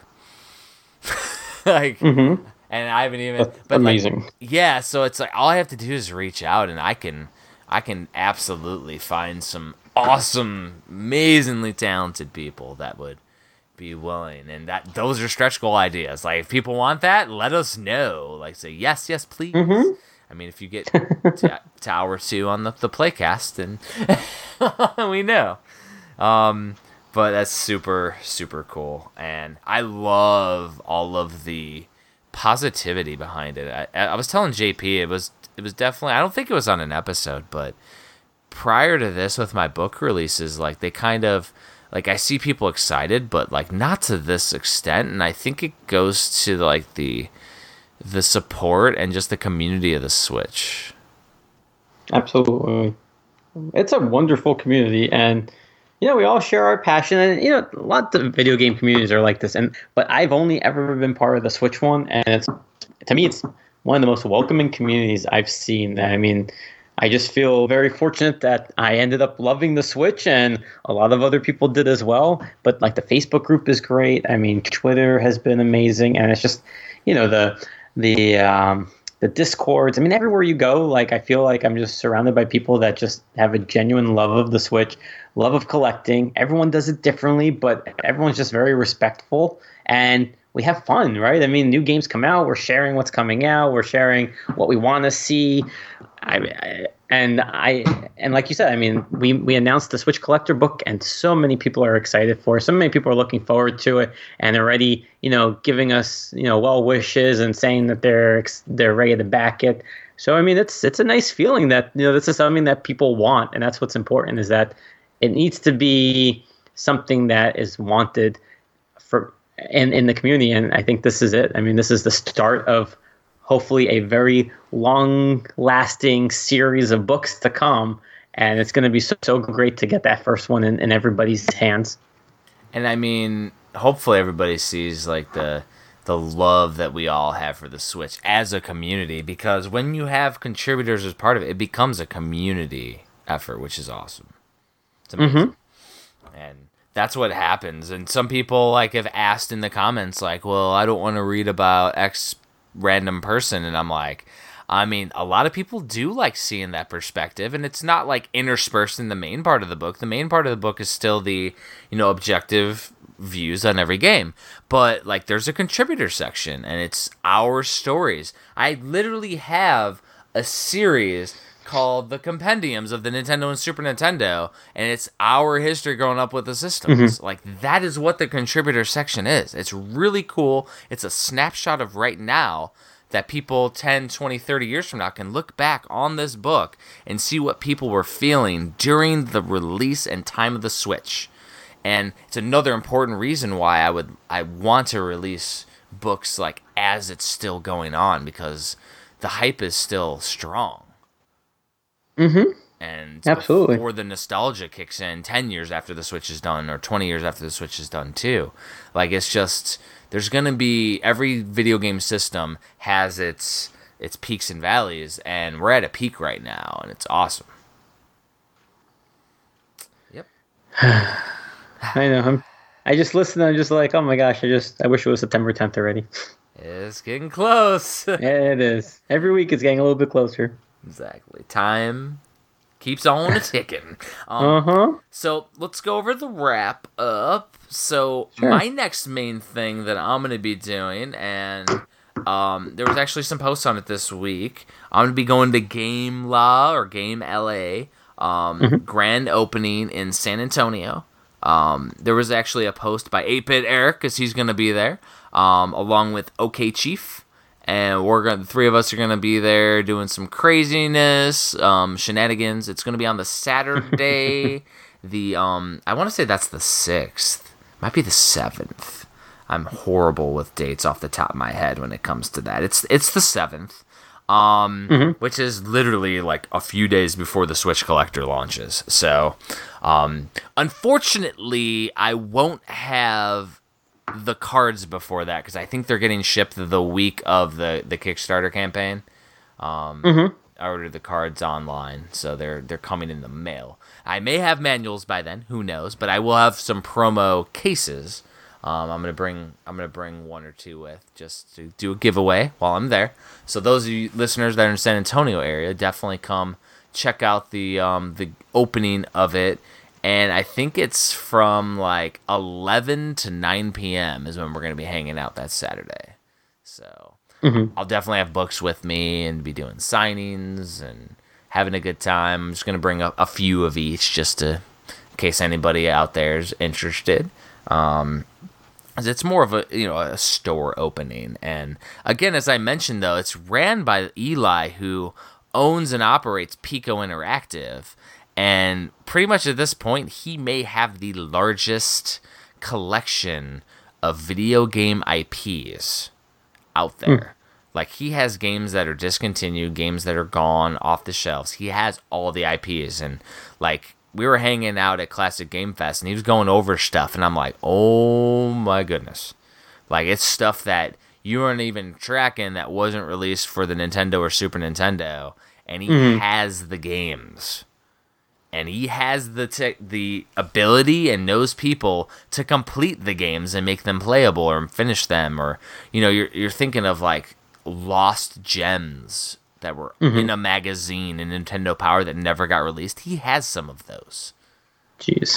And and he also buys rights to games too, so he could be doing what like um, Capcom's doing with the re-releases of Street Fighter and Mega Man 2 and stuff. He could do legitimate re-releases of old Nintendo games and things too.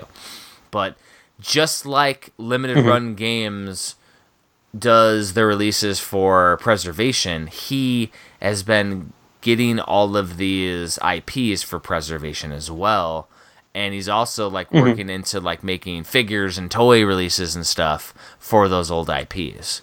So it's interesting to see what he does. Um, I know when he first started off, he rubbed a lot of people the wrong way because he was legitimizing what people were doing because people were like making reproductions and emulation and selling games. And then when he would buy them he's like hey could you please stop selling that reproduction? And he would rub the com- the NintendoAge community back in the day like the the wrong way. And it's like well he's legitimately like trying to do preservation and he owns the rights now like it, it rubbed people the wrong way because nobody else was doing it and it's just interesting. But he's spending a lot of money to get these IPs from the people who own it. So, I mean, it's a it's a different beast. He's done some really cool releases. He did the 40 Winks for the Nintendo 64, like legitimate release.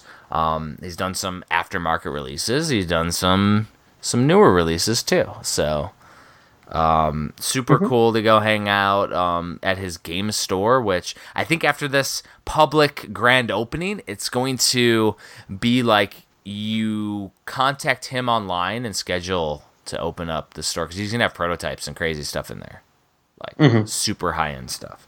So, really cool. Um, so what kind of giveaways do you have, JP, going on right now? Yep. I know you just ended one. Yeah, so I actually did a surprise one over the weekend. Uh, We passed 12,000 I passed 12,000 followers on Twitter, which was which is insane. Whoa. I think that 2 weeks ago I was passing 10,000, but we're actually at 12.1 right now. So I said thank you to everybody and then I, I thanked Shanna, Mrs. JP Switchmania because without her I would not even own one game. Uh, so thanks to her support. So I said anybody following her I would pick a random person from her list and I would give out a free game. So we picked today, um, and the Lord Rayless won. He got a, a copy of Bomber Crew Signature Edition version, uh, brand new sealed. So we're going to be mailing that out to him. Um, and then the big giveaway that we have our our this is our this is this week's giveaway. It's called the Import Giveaway, and I've teamed up with Destiny FOMO, and since we both love the Play Asia and East Asia soft releases, we decided to have that as the focus. So for the first place winner, they get a brand new Nintendo Switch system. They get a collector edition of the Oniken and Odallus. They get a copy of the collector edition of Death Road to Canada, along with the cool little mini keychain case. Uh, that's first place. And then the second place winner gets a Death Road to Canada regular edition with that cool little keychain. So that contest ends on Thursday at, at night around midnight. We'll pick the winners.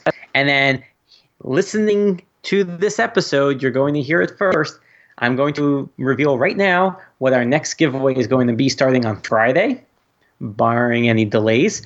We've teamed up with Super Rare Games, and I'm very excited about this one. So, Destiny, myself, and George from Super Rare, we're going to be doing a joint contest. And what we're going to be giving away is first place is going to get a brand new Nintendo Switch system. Surprise, surprise. They're going to get a copy of the Two Tribes collection uh, of the Toki Tori and Rive in the special edition packaging that they had. They're also going to get a copy of their next unannounced game. So you're going to technically be the very first person guaranteed a copy of their next release. On top of that, First Place is also going to get one of their new card binders with an assortment of random cards across all the previous releases. So that's First Place, which I think is just like insane. It's amazing. That's crazy. Second place is going to get a regular edition of Toki Tori and Rive, along with their new card binder and assortment of cards from their past releases. That's second place. And third place, because we don't want to leave anybody out, they're going to get a $99 eShop gift card. Wow. That's a big, Boom. That's a big. So that is, That's a big gift card. yeah. Y'all are crazy. Yeah.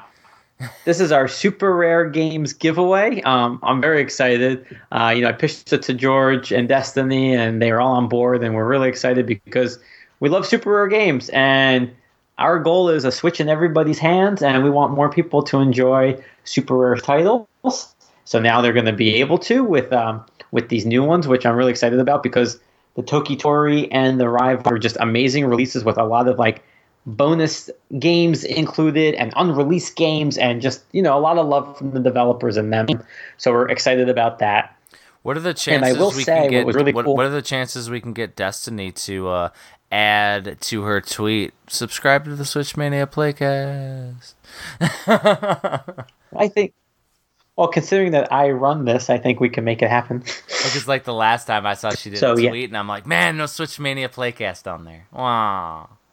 i'm sorry we'll make sure to be bringing it up but um, yes so we're very excited about this one and what's also awesome is that if you subscribe to super rare games email they sent out an email that they ran into some delays shipping out their next batch of the Toki Tori and rive but it's on the way they also sent a link um, for a google like uh, poll where a questionnaire that you can fill out. You can actually fill in games that you want them to release. So they'll take your feedback and they'll gather that and see what's doable.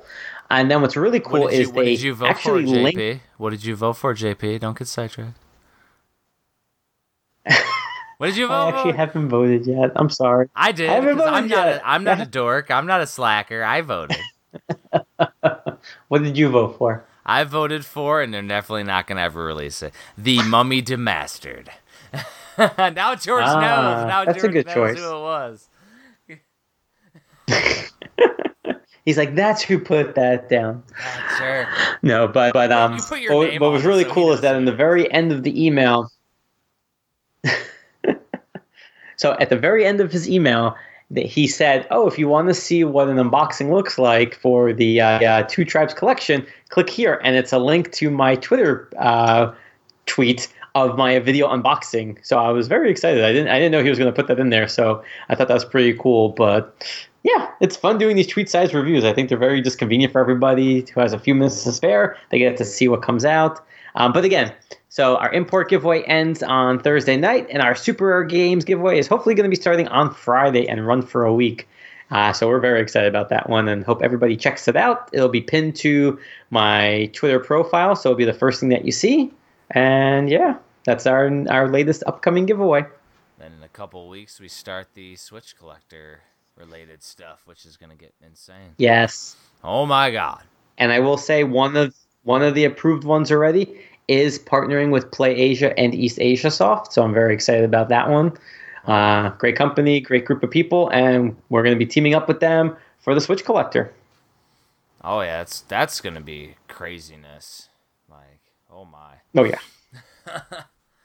yes, yes, yes. So I would say everybody can just find us at switch switchopedia.com. Um, Yes, that's the best place. that's the best place to find us.